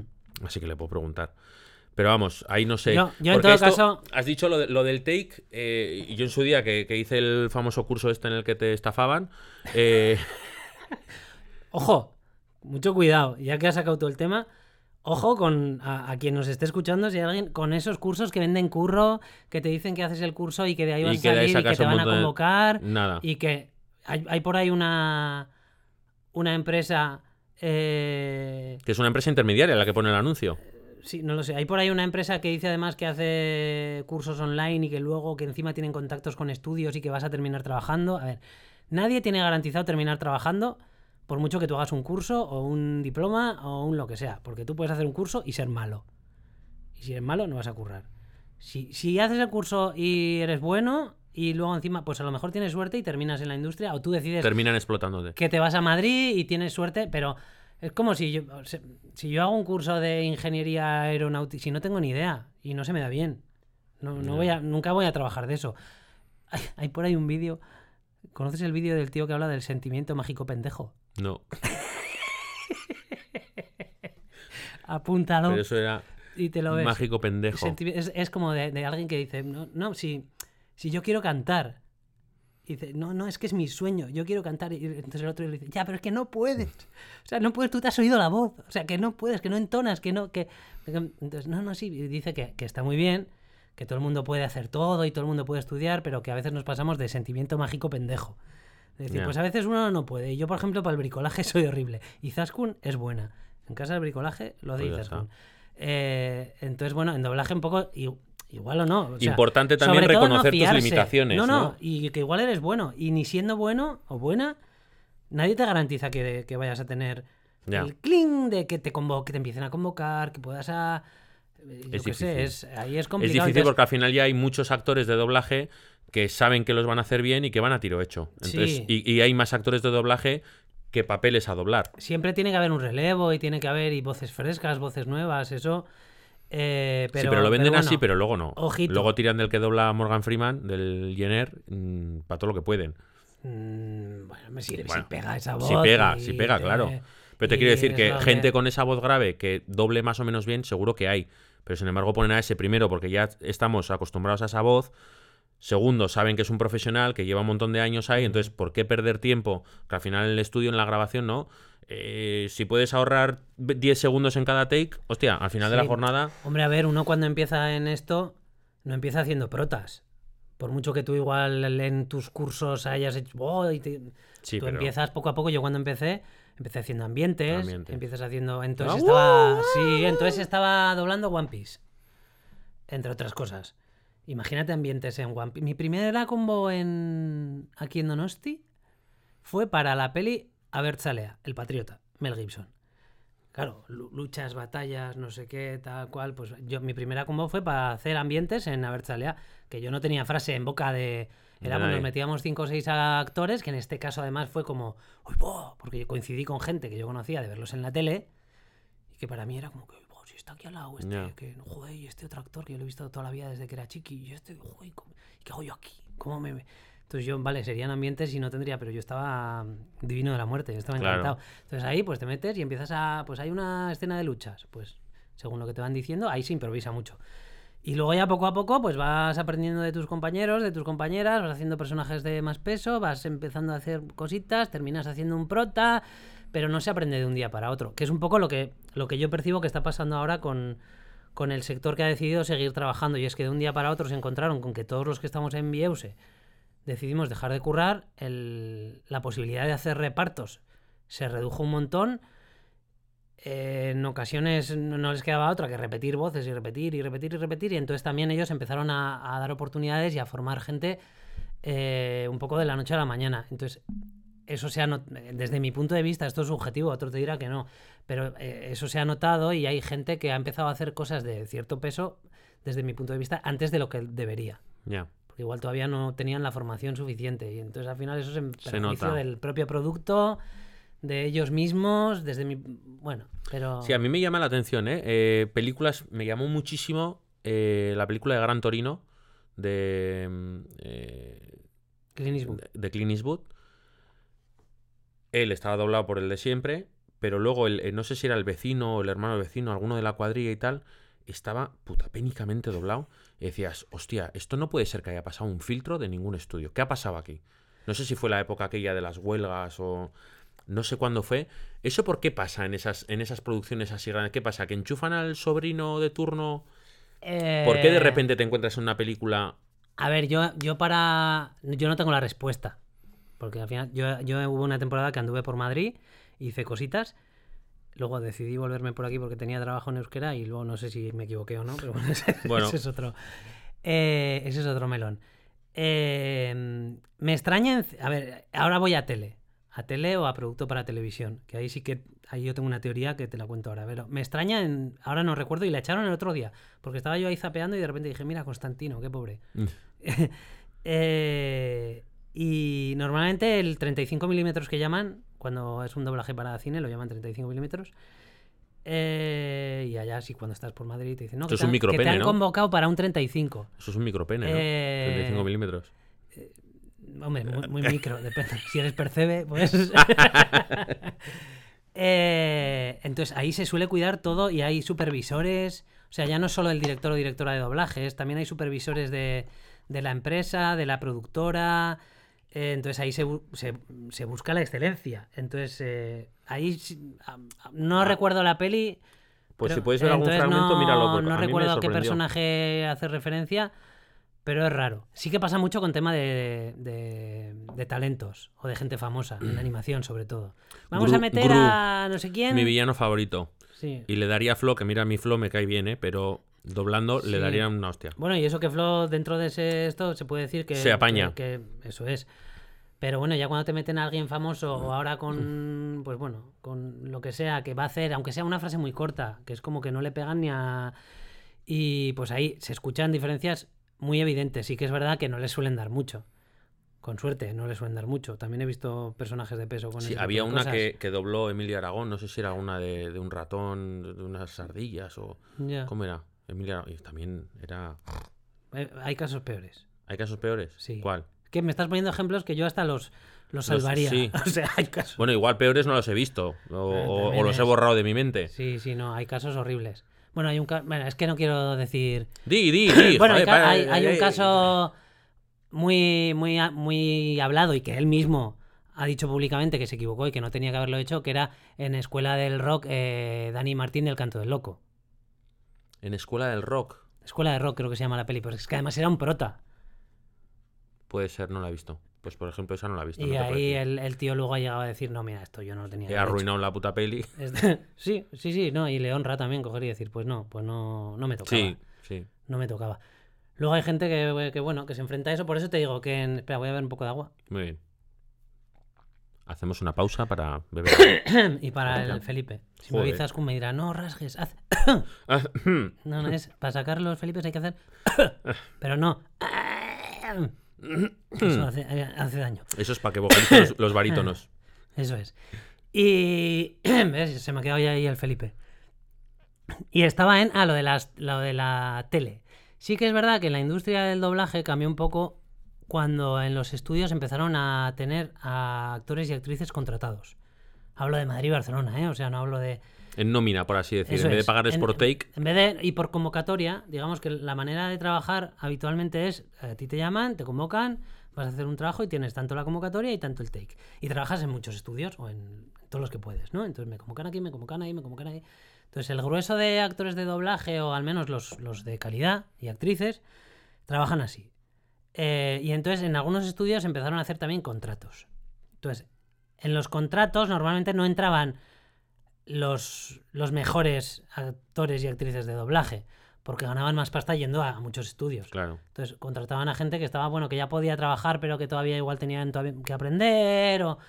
Pero claro, tú tienes a gente contratada y le tienes que dar trabajo. Entonces a, estos per- a este perfil lo, iba a decir, utilizaban, ¿no? Les convocaban para hacer papeles secundarios, trabajos secundarios, o de- con más o menor peso, también depende de la, de, de la calidad de uno. Pero normalmente nunca un prota o nunca sino papeles secundarios, pero muchos papeles secundarios, ¿no? Así aprovecho que tengo una persona que le estoy pagando estoy tanto aquí bruto al mes y le saco todo el partido que pueda. Todos Sí, los y luego te pasaba como el mentalista, que el que hacía la voz del director de, de la oficina de policías era también la voz del, de la grúa, la voz del de no sé qué, y en el mismo capítulo aparecían tres personajes la misma voz. Por ejemplo, sí, que esas cosas también antes se cuidaban más y que por lo menos haya pasado una distancia tal, pero, pero últimamente también se ven cosas de esas. Y, y entonces, claro, eh, ahí es donde se han llegado a ver diferencias de calidad artística en los repartos. Porque de repente tienes a los protas, que son grandísimos y grandísimas actrices de doblaje, y luego de repente unos secundarios donde te da un poquillo al oído. No digo que lo hagan mal, pero bueno, igual todavía están están en ese proceso de, de maduración, de, de- de ir aprendiendo, de y entonces ahí, por ejemplo, sí, esa es la teoría de la que te hablaba antes, de que eso yo lo veo en series hoy en día, en series grabadas en Barcelona, en Madrid, en los mejores sitios, pero que se ve, ah, esto debe estar hecho en tal estudio. Hay estudios que tienen varias sedes, pues tienen sede en Madrid, Barcelona, eh, Santiago, no sé, tal, y para ese, para ese reparto, digamos, de, pro- de protas para abajo, ambientes, tal, tal, pues utilizan Siempre todo lo que pueden de gente de la casa. Que al final ellos también tienen que velar por sus números y, Claro. y su negocio. Entonces ahí sí que se ven diferencias. Y aun y todo, se podría decir que el doblaje en España es de los mejores doblajes que hay a nivel mundial. Eso dicen. Claro, yo como no veo en italiano ni ve... Joder, pero es que esta... A ver, hay que ver, ¿eh? Y en series francesas, nosotros que hemos visto televisión francesa, al final por Claro. contacto, en casa de mis habitonas y tal, eh, hostia, sí, a es ver, complicado. Yo lo que he visto, cuando viajas por ahí y pones y tal, si se dice por algo será. Pero sí que es verdad que en, en, en el doblaje Que igual se en dice como con el aceite, ¿eh? el de España es el mejor. No, pero que en el doblaje en castellano yo que he conocido un poquito la industria por dentro, tanto lo que hemos hecho aquí en, en Euskal Herria como lo que se hacía hace unos años en Madrid. Yo estuve muchos años yendo a Madrid a hacer, hacer de oyente, que es algo que ahora ya no, no, no, no dejan en muchos sitios, que es básicamente llamaba así, oye, mira que estoy yendo a Madrid, de Iruña he cogido el bus, no sé qué, ¿podéis guardarme un... eh, Voy a ir de oyente, tal, vale, sí, estarás en la sala 7, vale, de acuerdo. Iba a los estudios, te sentabas en una silla y veías currar. Así, callado, sin hacer ruido, y veías currar a... ¿Dentro o fuera en la sala de control? Normalmente dentro. Alguna vez he estado sí. en la sala de control también, porque igual quería ver lo que hacía el técnico, que también me tira mucho ese mundillo y tal. Pero normalmente es, era dentro de la propia sala, había unas sillitas de estas como Sí. sala de espera de hospital. Y tú estabas viendo cómo trabajaba la directora, cómo trabajaba el reparto, cómo... y el, el nivel de calidad y de detalle con el que se trabajaba y, y se sigue trabajando. Ahora cambia un poco la técnica porque ahora se puede grabar en pista, ya la gente no está convocada a la vez, puedes grabar con cascos, la gente que grabe con cascos. Pero yo lo que veía en aquellas salas, o sea, tanto a nivel de interpretación como a nivel de sincronía, o sea, era la, iba a decir la puta excelencia. Bueno, pues sí, pues sí, La puta pues polla. la- sí, era, sí, y era el, el buscar, no, ay, a ver si me lo estiras un poquito. No, está bien, pero a ver si me lo estiras un poquito. Y entonces no había Pro Tools. Y estos programas que hemos hablado antes, que no sé tac, qué, ahora y dice, te- muévemelo dos a derecha. Ti, ti, ti, o estíramelo un poquito, que ahora todo esto se hace y oye, la tecnología, pues bienvenida. Si tú has hecho una toma que artísticamente es buena, pues bueno, pues Por eso está la tecnología. de dos ¿no? Dices, comas, ya pues que mira. es muy buena artísticamente, pues mira, pues como lo del tema de la afinación en el mundo de las canciones. Ya no digo autotune, sino el hecho de que te afinen un poquito y dices, coño, tenía cinco tomas, cuatro afinadas y la quinta no, pero es que la quinta tiene un alma Ya, que el resto no entonces hay. el productor te va a decir, no, no, me quedo con la quinta y yo se la afino. Y a ti como intérprete te va a dar rabia. Pues dices que no, Ya. que no, que yo puedo afinar, que soy capaz. Dices, ya, pero ese alma que me has dado en esa toma no me lo vas a dar otra vez. No Así que déjame a mí que me quede con esa, te la afino, pero no te lo voy a contar que te la he afinado. Entonces te dicen, no, no, te cogí la dos. Esto pasa mucho. Pues eso, en el doblaje de, en castellano se ha trabajado muy fino y ha habido profesionales pues, del mundo del teatro, del mundo de la radio, del mundo muy, muy buenos. Y eso es así. Pues me parece estupendo. ¿Qué más temas tenemos para hablar? Cambiando de tema. ¿Qué cambiando más? de tema. Que se llama así, ¿no? Cambiando de tema, cambiando de Claro, tema. me llama así, no... Yo no he dicho cambiando de tema. ¿Qué más podemos hablar? ¿Qué más podemos hablar? Mundo de la ópera. Vamos a entrar ahí un poco del mundo de la ópera. Por, ¿Por qué la gente que hoy mismo me ha pasado? ¿Por qué la gente dice que no le gusta la ópera cuando es mentira? Mm, O sea, quiero decir, la gente Sí. Luego escucha el anuncio de Je de lo que sea, con la música de Carmen. y les Y dicen, flipa, ahora sí, ves que eso es ópera. claro, Mm. Eh, y la escuchamos mucho más de lo que nos creemos en publicidad, en películas. O sea, hay un montón de películas que tienen referencias o incluso fragmentos, sobre todo cuando sale el malo de la película, el villano. No sé por qué, siempre ponen música clásica y muchas veces ópera, ¿no? Eh, a todo el mundo le flipa el Nessun Dorma cantado por Pavarotti. A todo el mundo le flipa, no sé, que. que ¿Qué más decirte? La, la canción de. no, ¿Cómo es? Sí, Sí, una, la de napolita- una Caruso. napolitana de estas. de- napolitana, tal. de Bonnie no sé sí, te bene sí, y tal. Todas estas. Y la gente dice, no, a mí no me gusta la ópera. Primero, no ha sido en la vida. Es como que me digas que no te gustan los macarrones cuando no los has comido. O sea, punto número uno. Y segundo, has escuchado mucho más de lo que crees. ¿Por qué la gente dice, igual que dice no soy racista, dice no me gusta la ópera y miente en los dos casos? ¿Qué pasa con la sé. ópera? Pues, Porque- porque no ahí- sé si tengo yo una respuesta para eso. Bueno. Habrán visto ópera contemporánea la primera vez. Ah, bueno, si es por eso, igual, igual han ido al festival de Wagner, ¿no? Eh, Eh, a ver, ¿crees- porque hay ópera y ópera. ¿Crees que eso tiene que ver mucho? Claro, es que ese es el problema. No puedes decir no me gusta la ópera igual que no me gusta el deporte. Bueno, a ver, no es lo mismo ver un esto de curling que ver un, yo qué sé, un partido de golf o una como partida de ajedrez. la, la historia o la sociedad ha- siempre es como que, ah, bueno, siempre, llevamos diciendo esto 15 años, que, que ya la cosa había cambiado y que la ópera era ya para todos los públicos, pero siempre se ha, no- se ha identificado la ópera como algo elitista a nivel de públicos o a nivel de... Joder, pero se ha hecho Entonces, igual mucho la esfuerzo gente se por ha quedado romper con eso, ¿no? esa... no, iba a decir con esa tara. en- Si contara, sí está la gente, sí, sí. sí, sí, sobre tara, tara, tara, Tarata- tararara. Sí, tu, tu, tururu. Pues, pues no sé, pues es como muchas cosas, como quien dice no me gusta el teatro y luego el día que va, guau, guau, guau, dice, tengo que venir más y ya no va más hasta el año siguiente que le llevas otra vez. Y luego, a ver, cada género tiene, pues eso, ópera cómica, ópera, yo qué sé, ópera, no es lo mismo una ópera buff, un don, un don Pasquale, que luego hay óperas también, pues más fáciles de, de ver. Pero creo son- que, o sea, ¿crees que eso se puede arreglar desde los colegios, desde la comunicación que recibimos en televisión y medios, desde las redes sociales, desde... ¿Se puede hacer más trabajo ahí? Que ya sé que al final las teles siempre van a lo que van y, y la industria va a lo que vende, que es el fútbol y a vender camisetas y todo esto. Pero, ¿crees que se puede hacer un trabajo que eso en unas generaciones se arregle? ¿Que no se arregle? Está jodido, ¿eh? Yo Claro, lo- también yo lo veo requiere- jodido porque estamos ahora mismo en un momento en el que la sociedad no, y sobre todo la gente joven, no es capaz de dejar el móvil a un lado y sentarse más de, iba a decir una hora, pero es que igual 15 minutos. Y, y- y- y olvidar el móvil y centrarse y, dejarse llevar y disfrutar. Claro, tú mira lo que duran las óperas. Eh, Sí, eso no ayuda en esta generación tampoco. El hecho de estarte dos horas y 20 minutos eh, sentado. Pero Vale, bueno, para una peli de Marvel la, hacemos. cosas- claro. Eh, entonces, está complicado. No sé, tendrá que venir toda una generación nueva. O, a saber, tú has dicho antes de tus aitas que habían vivido desde el, el blanco y negro. No has Sí, comentado los rombos, sí. pero No, bueno, de es los lo- rombos también hasta la inteligencia. ¿Qué, qué vendrá ahora? Que igual nosotros ni lo veremos, pero si la evolución esa ha sido. ¿Qué vendrá ahora y qué hueco tendrán las artes escénicas? La ópera, me da igual, la ópera, el teatro, la danza ballet, sí. las artes en vivo en, en toda esa movida tecnológica. Igual resulta que es el, el- dónde va a tirar luego todo el mundo porque en realidad lo que van a querer es, es eh, vivirlo Algo- en persona. Ya, algo que no esté generado por, por Sí, ¿no? inteligencia De ver a y- personas sobre un escenario, personas reales. Eh, Sí, igual bailando, tenemos que esperar cantando. a que llegue ese límite. Igual llegaremos a un momento en el que lo que se valore realmente es ver a, a- a personas, no, no verlos en 3D, sino en un 3D real. Bueno, esa Eh. tendencia existe y de hecho hay muchos que cuando les preguntan sobre el tema de la inteligencia artificial dicen, bueno, es... y que algunos dicen, creo que es lo que va a hacer que valoremos más la- lo artesanal.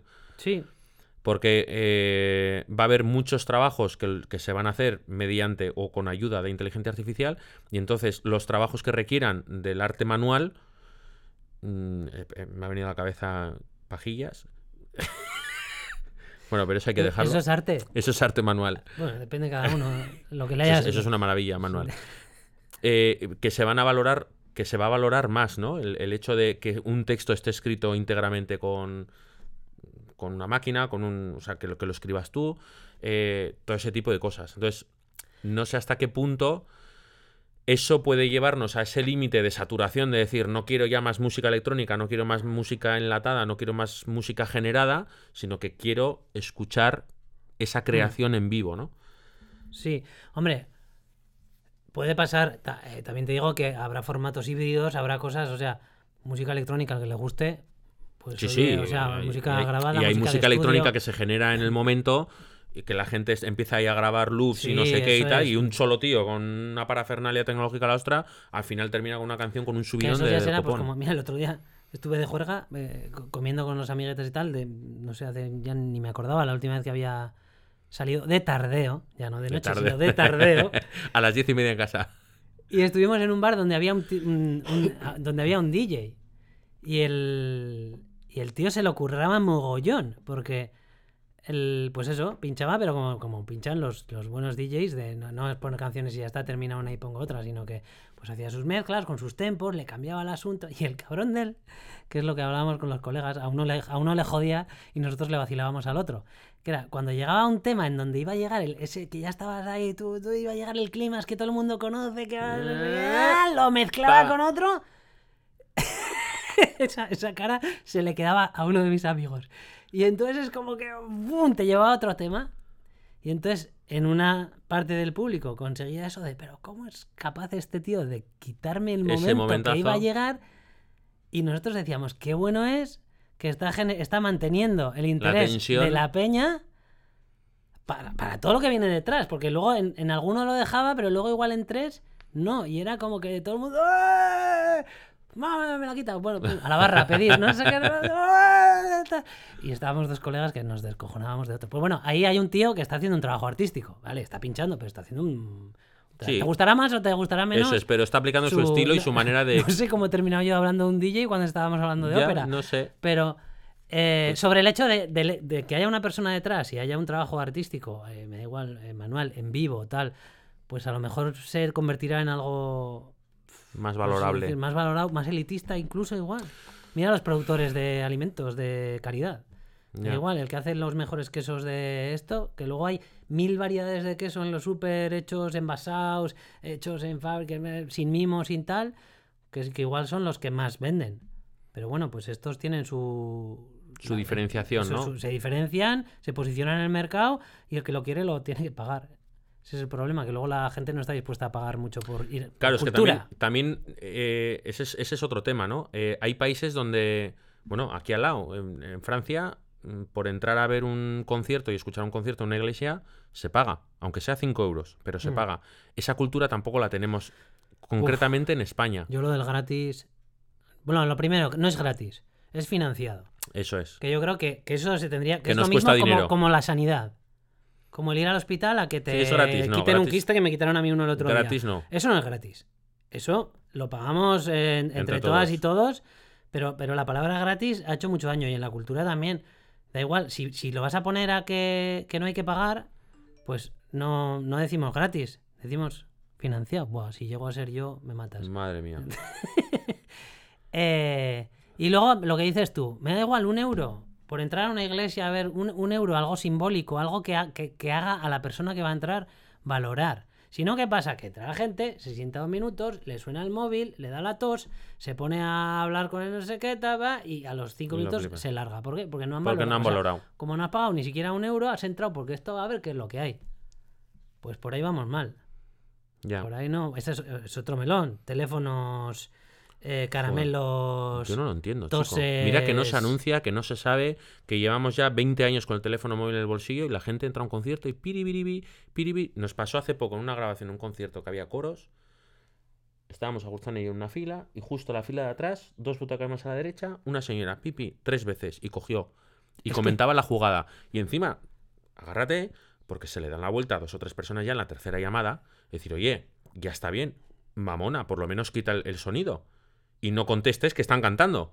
Pues encima les contestó. Se, mosqueó, ¿no? Ya. Encima les contestó. Y digo, pero perdona. hay, hay- hay cosas que la gente. Sí. No sé, yo siempre he inhibidores de onda. Ya. Vamos a tener que morir a eso. O, a- o taquillas para móviles.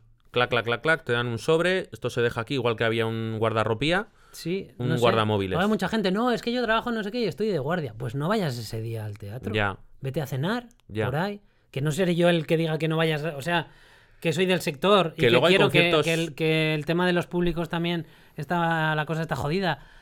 Pero bueno, pues, eh, pues si, si tú tien- tienes necesidad imperiosa de tener el móvil encendido, ya no en vibración, que sería otra opción, que bueno, que hoy en día las vibraciones ya como si suenan, porque es... Uh, Pero, pues entonces no vayas a ese sitio ese día, que tendrás otros días para, para poder ir, o no sé, entonces...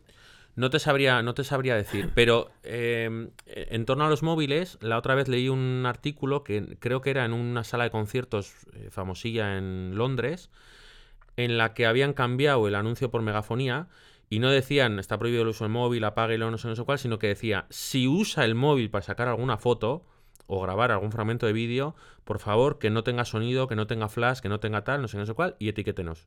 Ya, no, eso sí.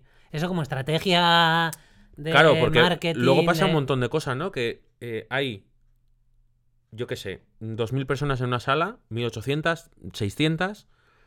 600 han sacado una foto, la han subido a Instagram, a Facebook y han etiquetado tres de esas personas dónde han estado. Entonces, claro, eh, como material también, digo, bueno, ya que te dejo sacar una foto, saca una foto tranquilamente, no molestes, ten un poquito de sentido común y etiquétanos, ¿no? Y das también un poco de, de auge, que creo que también en las redes sociales eso tiene que tener un poquito de, Sí, lo más de el sentido vidilla. común hoy en día... Es el menos común de los sentidos. Fíjate que lo dijeron eso hace tiempo, ¿eh? A ver, nosotros con esto que me has comentado antes del Rock Classical Trio, nosotros lo hacíamos. Desde el escenario solíamos decir, no sé qué, habrán oído el mensaje de que... da-". Pues no, si bien sacar, no sé qué, no, pero claro, es un... Una cosa propia ya. que permite eso. Porque bueno, es una música amplificada, donde no requiere de un silencio especial. eh, bueno. Pero como tú estés en una obra de teatro, yo qué sé, un, Muerte de un viajante Arthur Miller, me da igual, que me ha venido a la cabeza porque vi una producción de Mario Gas hace años que me encantó. y te empieza el de al lado. Con, vale, Plin, sí, plin. eh, con, eh, que no le ha quitado el esto. La pantalla, la luz, tú igual estás en patio de butacas, pero los que estén en platea o en, o- Están viendo o en ahí anfiteatro ves abajo que ves todo 300 luces. Y dices, ¿qué estoy? ¿En, en una obra de Arthur Miller o en un concierto de Coldplay? Entonces, te- te- tiene mucho peligro. También, claro, según el, la pieza, el producto, llamémosle como queramos, puede permitir más esas cosas sonoras como los conciertos de rock hoy en día. Pues ya es que ya, ya todo el mundo mecheros, con el ahora móvil. son todo móviles, tal cual. Pues es la evolución humana. Qué cosa, ¿eh? ¿A Y luego, y luego las toses.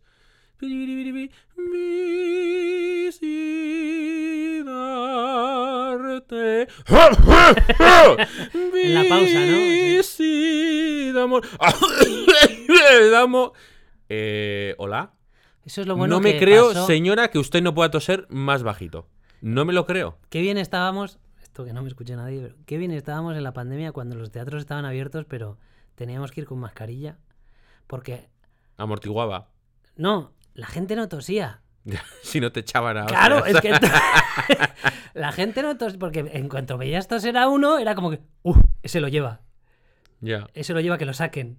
Bueno, Ese- ¿sabes qué me pasó en Oviedo? O sea, no lo diré por el tema de distancias sociales y que no había foros, etcétera.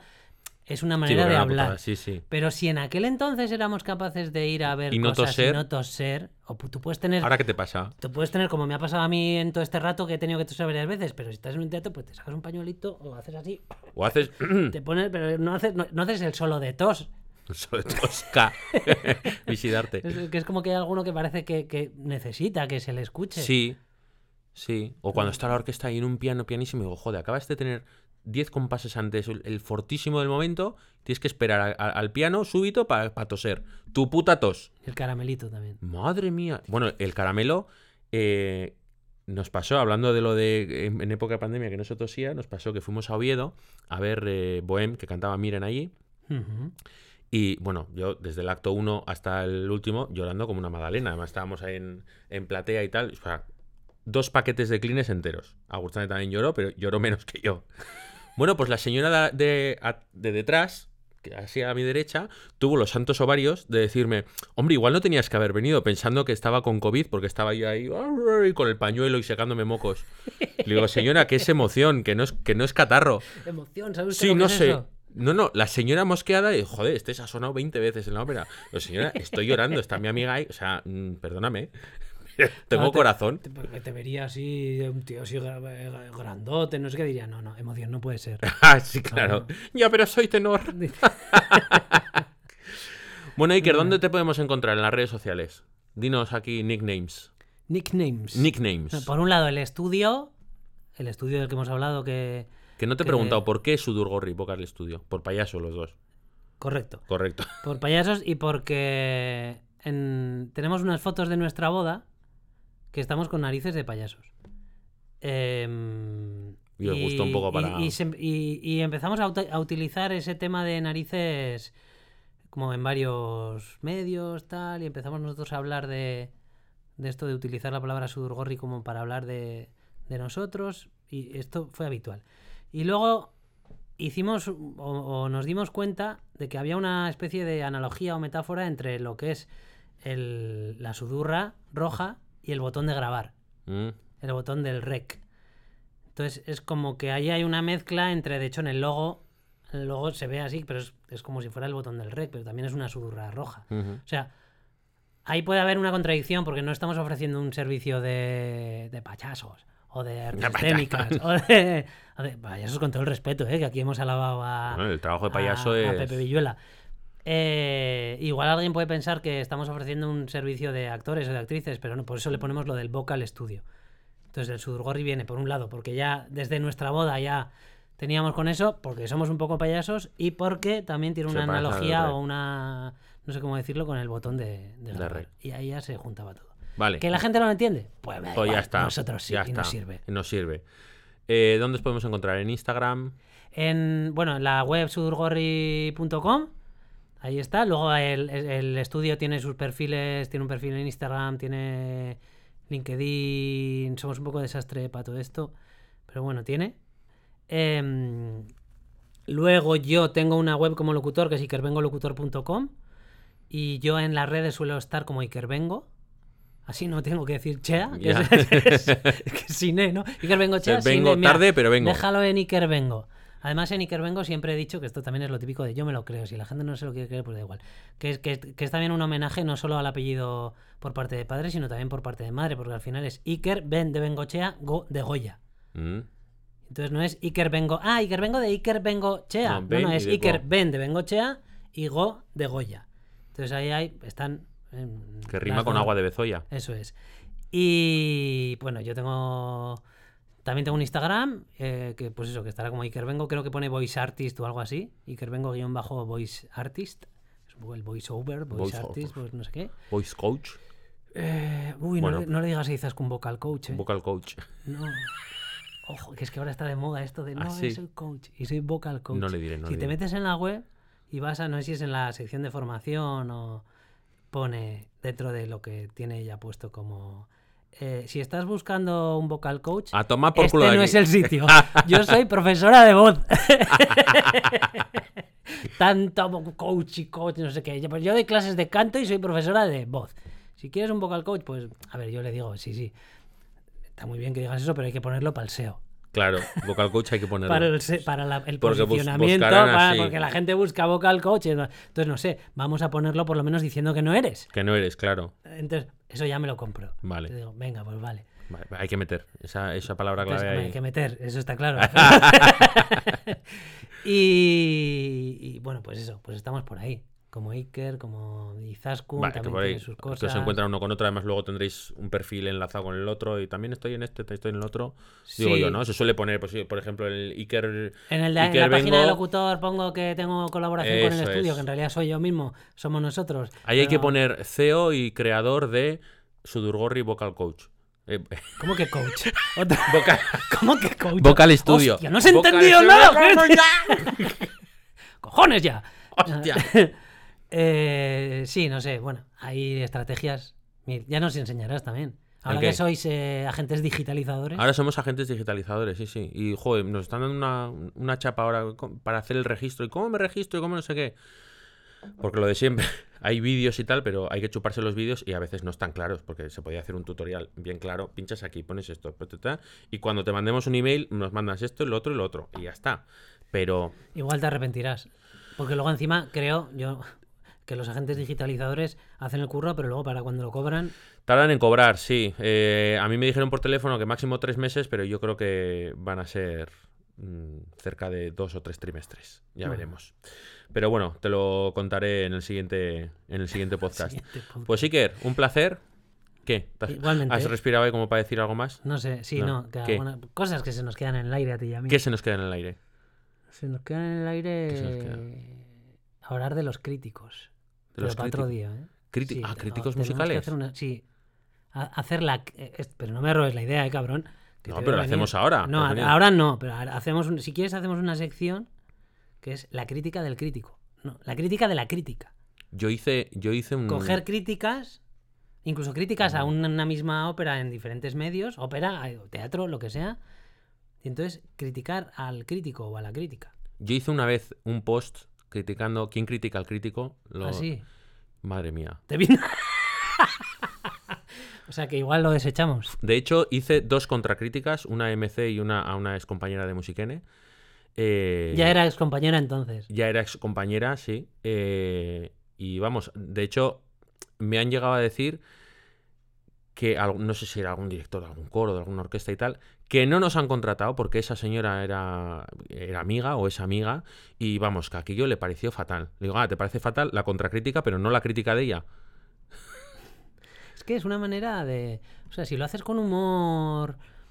tal, Bueno. es una manera, oye, pues. al Una final crítica, también- si la planteas como, como crónica de, oye, pues ha pasado esto, ha pasado lo otro, esto ha sido correcto, esto está. Lógicamente, si te ha emocionado muchísimo, pues puedes decir, como he dicho yo antes con la ópera, ¿no? Pues mira, pues he estado llorando desde el primer acto. Y ya está. Y el tercero ha sido un baño de lágrimas. Bueno, lo puedes atacar desde, desde el lado muy personal. Pero cuando algo no te ha gustado, no me parece bien porque tú tienes que entender que a ti te ha gustado y siempre viene bien la alabanza, pero si no te ha gustado, a lo mejor es por tus mierdas. Entonces, eh, no pongas esas mierdas por delante de la gente que todavía no ha Mm. ido, ¿no? Porque la estás condicionando. Siempre es mejor ser neutral, ni decir esto ha sido una maravilla, ni una obra maestra, ni ha sido una mierda. Pero creo que se puede hacer más desde el, desde el punto de vista aséptico. De decir, pues mira, pues ha pasado esto, tal cosa ha cantado tal persona, aquí ha fallado, evidentemente ha fallado en este área, tal. Pero no ponerte a decir, es que el tenor, menudo fiasco, porque no sé qué, porque falló en el agudo, porque tal. Oye, el tenor cometió un error en el agudo o no alcanzó la nota, porque encima siempre se fijan en eso. O sea, cantas en una ópera, un tenor se pega cuatro actos en los que canta 7800 notas y te dicen que mal porque no has dado el do. Bueno, pues vete a la mierda un poquito, ¿no? Mm. Porque... Pero luego también hay, pues eso, vale, tú lo has enfocado desde el cómo uno o una puede escribir sus críticas. Pero luego también yo me refiero a cuando en producciones pequeñas no, pero en producciones grandes de según qué tipo, donde tú tienes acceso a leer tres críticas diferentes sobre la misma producción, como a veces entre las propias críticas el resultado se contradice. Sí, parece que han ido a sitios diferentes. Entonces ¿dónde ha estado cada persona? Eh, vale, que incluso estando en la misma función, ¿no? Que se diría, no, para que realmente sea... Y entonces ahí es donde, donde da jueguecillo para hablarlo con, con humor. O sea, Sí, sí, sí, sí, daría, dice, ¿qué, sí. qué- qué ha visto esta persona? ¿Y Sí. qué ha visto esta otra? Bueno, o que no ha visto, porque hay críticos ciegos también. Joder, yo no lo quería decir Ah. así. de claro. Que tiene muy buen oído, pero que igual para criticar ópera, pues... O sea, a mí me parece muy bien que esa persona escriba en su blog y no sé qué, no sé cuál. Pero ya en un medio en el que tienes un montón de gente que ve y escucha y, y puede hacer mejor o peor también su trabajo, pero claro, aquí ya tienes una limitación sí o sí, mm, de que no estás viendo la parte escénica de un espectáculo escénico, mm. musical, pero también escénico. Sí, que alguien te lo ha contado, has ido acompañado, alguien te lo ha contado, pero bueno, ya estás pasando un filtro, Claro. que no es claro. el tuyo. Entonces, eh, nadie, nadie va a ver el 100% de lo que realmente está ocurriendo ni escuchar el 100%. Pero si ya el 50% lo quitas, Estás entrando en un tema Sí, sí, que sí. Nos, met- nos estamos metiendo en un barro. No, eh, a ver, eh, te quiero decir, mm, no sé cómo decirte, es como si pones a un teleoperador que es mudo Mm. y te tiene que llamar para venderte Yastel. A mí, o sea, me parece estupendo que una persona que, que no que, que es muda eh, pueda, pueda trabajar, lógicamente. Todo lo que pueda hacer, que aporte. Eh, Aquí venimos a aportar a la sociedad, cada uno lo que pueda. Pero a lo mejor es- no es tu sitio, ¿no? Claro, igual volvemos, y por intentar retomar un poco el tono de humor, eh, igual volvemos al sentimiento mágico pendejo de antes, Pues- ¿no? De, yo es que quiero ser teleoperador. Ya, Claro, Ya, pero es, claro. que me Es como- Estás diciendo en lenguaje. O sea, Es como en, en los, en los castings de, de Operación Triunfo, ¿no? Que a veces se veían los primeros castings de tal y, y el, el que estaba allí en la selección decía, pero a ti quién te ha dicho que puedes venir a un casting de, de cantar? Dice, no, es que mi madre me dice que canta... Ya, joder, tío, pero... tu madre te quiere mucho, ¿no? Hostia, te quiero decir, sin, sin decirte mm, vete a la mierda, porque tampoco, oye, a mí me parece bien que lo intentes, pero joder, igual tenías que haber consultado una segunda opinión. pues sí.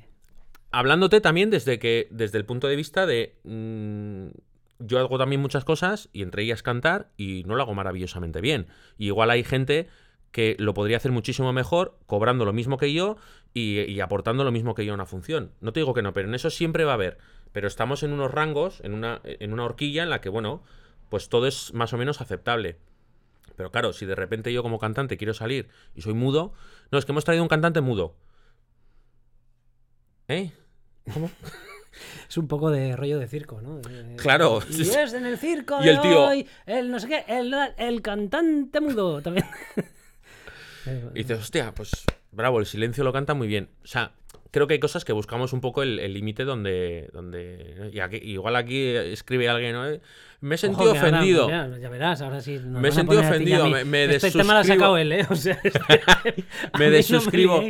No, pero te quiero decir que, a ver. eh, Yo he sacado el tema de los críticos, pero ya. las cosas con, con otra con otra naturalidad con otra naturalidad y tampoco entiendo de otros muchos críticos porque aquí bueno pues hemos tenido lo que hemos tenido pero en Madrid hay algunos que no entiendo desde la parte de la revista o el periódico o sea a ti si un tío que va a hacer una crítica una tía que te va a hacer una crítica de un espectáculo de cada cuatro tres te los pone a parir tú no puedes seguir pagándole un sueldo a esa persona no es posible que tres de cada cuatro espectáculos sean una mierda. Estadísticamente no es posible. A no ser que lo mandes, yo que sé. Sí, bueno, hay gente que le gusta, que le gusta rear. Que está... Sí, pero, pero es que. Pero ya no, no con una objetividad, ¿eh? Sino con un... Pero es que no es la finalidad de la crítica. Claro. O sea, la Sí, crítica sí. no está. O sea, en principio, desde el medio de comunicación, tienes que hacer lo posible por ayudar a todo el mundo eh, cultural, a todo el mundo que salga a exponerse a hacer algo con un currelazo detrás y con una financiación requete buscada por detrás. Y resulta que luego llega un día, pues esto es una mierda. Hostia, tú. Que hay No, 80.000 euros ahí detrás. Y luego a veces hacen mucho daño a gente que está, que, que está empezando ya a encontrar un sitio en su carrera, no sé qué, de repente. Y de repente, estas. Uf, cuidado. Claro, y, y bueno, conocemos, me imagino que tú también, casos de cantantes que, hostia, sin haber terminado de despuntar, pero que están ahí ya, les ha metido una hostia que no le han levantado cabeza. Cabeza, no Sí, ni sí, voz. a nivel psicológico. a nivel Sí. psicológico. De decir, hostia, eh, yo vengo ya con mis preocupaciones técnicas de a ver por dónde van hoy los tiros. Y resulta que ahora este tío me, me hunde en la miseria. Mm. Eh, y he cantado dos papeles protagonistas. Y en el segundo, mm, que no digo que no tengas que decir que no te ha gustado si no te ha gustado. Pero el cómo decirlo, eh, se nota quién quiere hacer daño y quién no quiere hacer daño. Por eso el, el crítico del crítico, nuestro futuro proyecto de la crítica de la crítica, pues les puede hacer pensarse mejor lo que escriben antes de escribirlo. Decir, hostia, que ¿Tú crees que tendremos- Hombre, nosotros no, pero si Ah, lo hace sí. alguien, qué sé, si lo hace Buena Fuente y Berto, pues Ah, a lo eso, mejor, eso sí, eso sí. a lo mejor, pero si lo hacemos nosotros... Por pues- cierto, es el tercer podcast que grabamos y en los tres ha salido Buenafuente y Berto Ah, sí. a relucir. Para mí Hombre, son unos porque hacen cracks, un ¿eh? poco esto, ¿no? De hablar de... Sí, para mí son unos cracks. ¿eh? Para- o sea, yo soy... Joder, me he puesto perdido, macho. ¿Puedes repetir, por favor, con este plano? Ah, ¿no lo has grabado? Se ha tirado- Sí, sí, pero lo he grabado desde el plano general. A ver, no estoy limpio, ¿no? Bueno, para los que nos oigan en el podcast, eh, se ha tirado... Es que el cabrón de Parte me, ha, del me ha agua. llenado agua sin decirme y entonces, claro, al... ¿Eso Ahora... que no te he puesto un hielo que te hace plop? Me- él Lo único que le ha preocupado es que no se mojara el micro. Hombre, por favor, ¿eh? Unos Ya. micros carísimos de 49 euros. Dan el pego, ¿no? No, no, y que se oyen súper bien. Bueno, que se oyen súper bien. La verdad es que esta marca tiene, tiene sus cosas, ¿eh? Que es SC400, Sí, pero ¿la marca cuál es? Tebon. Ah, te los ah, la vale. marca de, de Sí. Tonan. Y, y la verdad que, oye, de momento estoy encantado. Luego, como siempre, si la cosa va más, la cosa Sí. ahora era invertir lo mínimo posible para... Que lo podíamos haber hecho con los micros que grabamos conciertos y tal, porque son micros que, que funcionan súper bien. Pero no tienen esta cosa del vocal, de que te graban... Son de diafragma Bueno. pequeño, Ah, o sea, utilizas... de estos pero son di- pequeñitos, eh, como de cañoncito. Y, y yo creo que esto... Sí, que, pero esos son, direc- o sea, son direccionales. No, son, general. son cardioide también, pero ahora estamos hablando de cardiología. Cambiando de tema, Claro, a nos cardiología. a nuestras fricadas del Sí, sonido. eh, esos son, esos son cardioide y este es súper cardio- cardioide. Pero aparte de eso, este tiene diafragma grande, entonces para la voz Ya. siempre recoge mejor. Bueno, aquí más o menos está, está bien. Hay que ayuda a insonorizar el techo, eh, Eh, ayuda a absorber mucho. Pero ya puedes tener un micro de 3.000 pavos que como tengas una acústica de mierda no te sirve Ah, para sí, nada. sí, te O sea, pilla- al final ahí hay que estar un poco en un equilibrio de que tengo un micro de tanto, pero bueno, voy a cuidar mi acústica, mi tal. Esto, esto suena bien, más o menos. Y yo lo que he escuchado en los avances estos que habéis hecho y tal, suena, Suena más o menos, bien. sí. Pero si, más- si estás en un váter, por muy bueno que sea el micro que tienes, va a sonar a váter. A váter, Y si estás cagando ya, además va a oler. O sea, Sí. no- va a oler eh, por el audio. Sí, el audio va a tener olor. va a llegar a sus casas, que esto llegará. Sí, con el, con olorcillo y sensaciones. Bueno, ahora ya hay dispositivos que en las películas y eso te hacen vibrar el sofá, te echan aire. Eso. Hay cosas de... ¡bum! Hostia, imagínate, ¿eh? Un- con su woofer, un bombazo en la peli, o que el Tyrannosaurus Rex se acerca y tu sillón... tum, tum, eso sería... Pues no, hay, hay hay dispositivos ya de eso. de. Qué maravilla, ¿eh? Cosas que vibran. Cosas- Esto lo dejaremos para otro capítulo. Ponte los cascos. Cosas que vibran. Cosas que vibran. No te he dicho, pero ahora que has hecho así un poco rollo sensual. Eh, eh, Ah, esto era no va- no, ¡Ah! no- vamos a profundizar en esto, ¿eh? pero yo mis primeros curros de doblaje fueron para, para Playboy te- eh, Televisión. No jodas. Correcto. Ah, sí, correcto. o sea, esto, eh, pero ¿qué eran? Eh, Playboy Televisión, ¿qué eran? Playboy Televisión se emitía en vía digital o en canal satélite. Pero era porno o no. Había de todo. Había desde series como si fuera una peli de Antena 3 de después de comer temática sexual, pero donde eran diálogos. Después de comer, ¿qué? ¿A dónde vas? Eh, y entonces ahí sí que tenías que doblar en boca. Eh, Oh, mamá, me lo estás poniendo a huevo. Pero luego también había, había, había pelis porno que se doblaban. Que pues ya que estás, Pon subtítulos, joder. Pero, ¿Y esto No, me lo dices ahora? ¿Esto lo sabías tú o qué? No. Joder, mis tiempos. No, pero digo, ahora, o sea, llevamos dos horas de alturas- podcast. que aquí no va a llegar el 80% de la audiencia. Ya tienes para otro día. Madre mía, esto va a píldora, ¿eh? Seguro. Claro, esto te sirve en plan de. Si, le- si quieren saber de lo que hablaba del porno, vean hasta el final. sí, sí, sí, no, esto, esto va. Lo que pasa que es curioso porque en, en YouTube, cuando cuelgas luego las píldoras, depende del título que pongas, eh, te lo muestra más o menos. El otro día dije con el de Agurchane que, o sea, una de las píldoras era, pensé, yo pensaba que no me había drogado nunca y tal. Y puse eso en el título y ese vídeo no me lo ha mostrado tanto Por como lo de la droga. Sí, pues como lleva la palabra droga, es, es la hostia hoy en día, ¿eh? Y de hecho, los streamers, tanto en, en Kick como en Twitch, andan siempre pendiente de no decir el nombre de la otra plataforma porque el algoritmo les corta. O sea, es la hostia. O sea, es como que el programa está.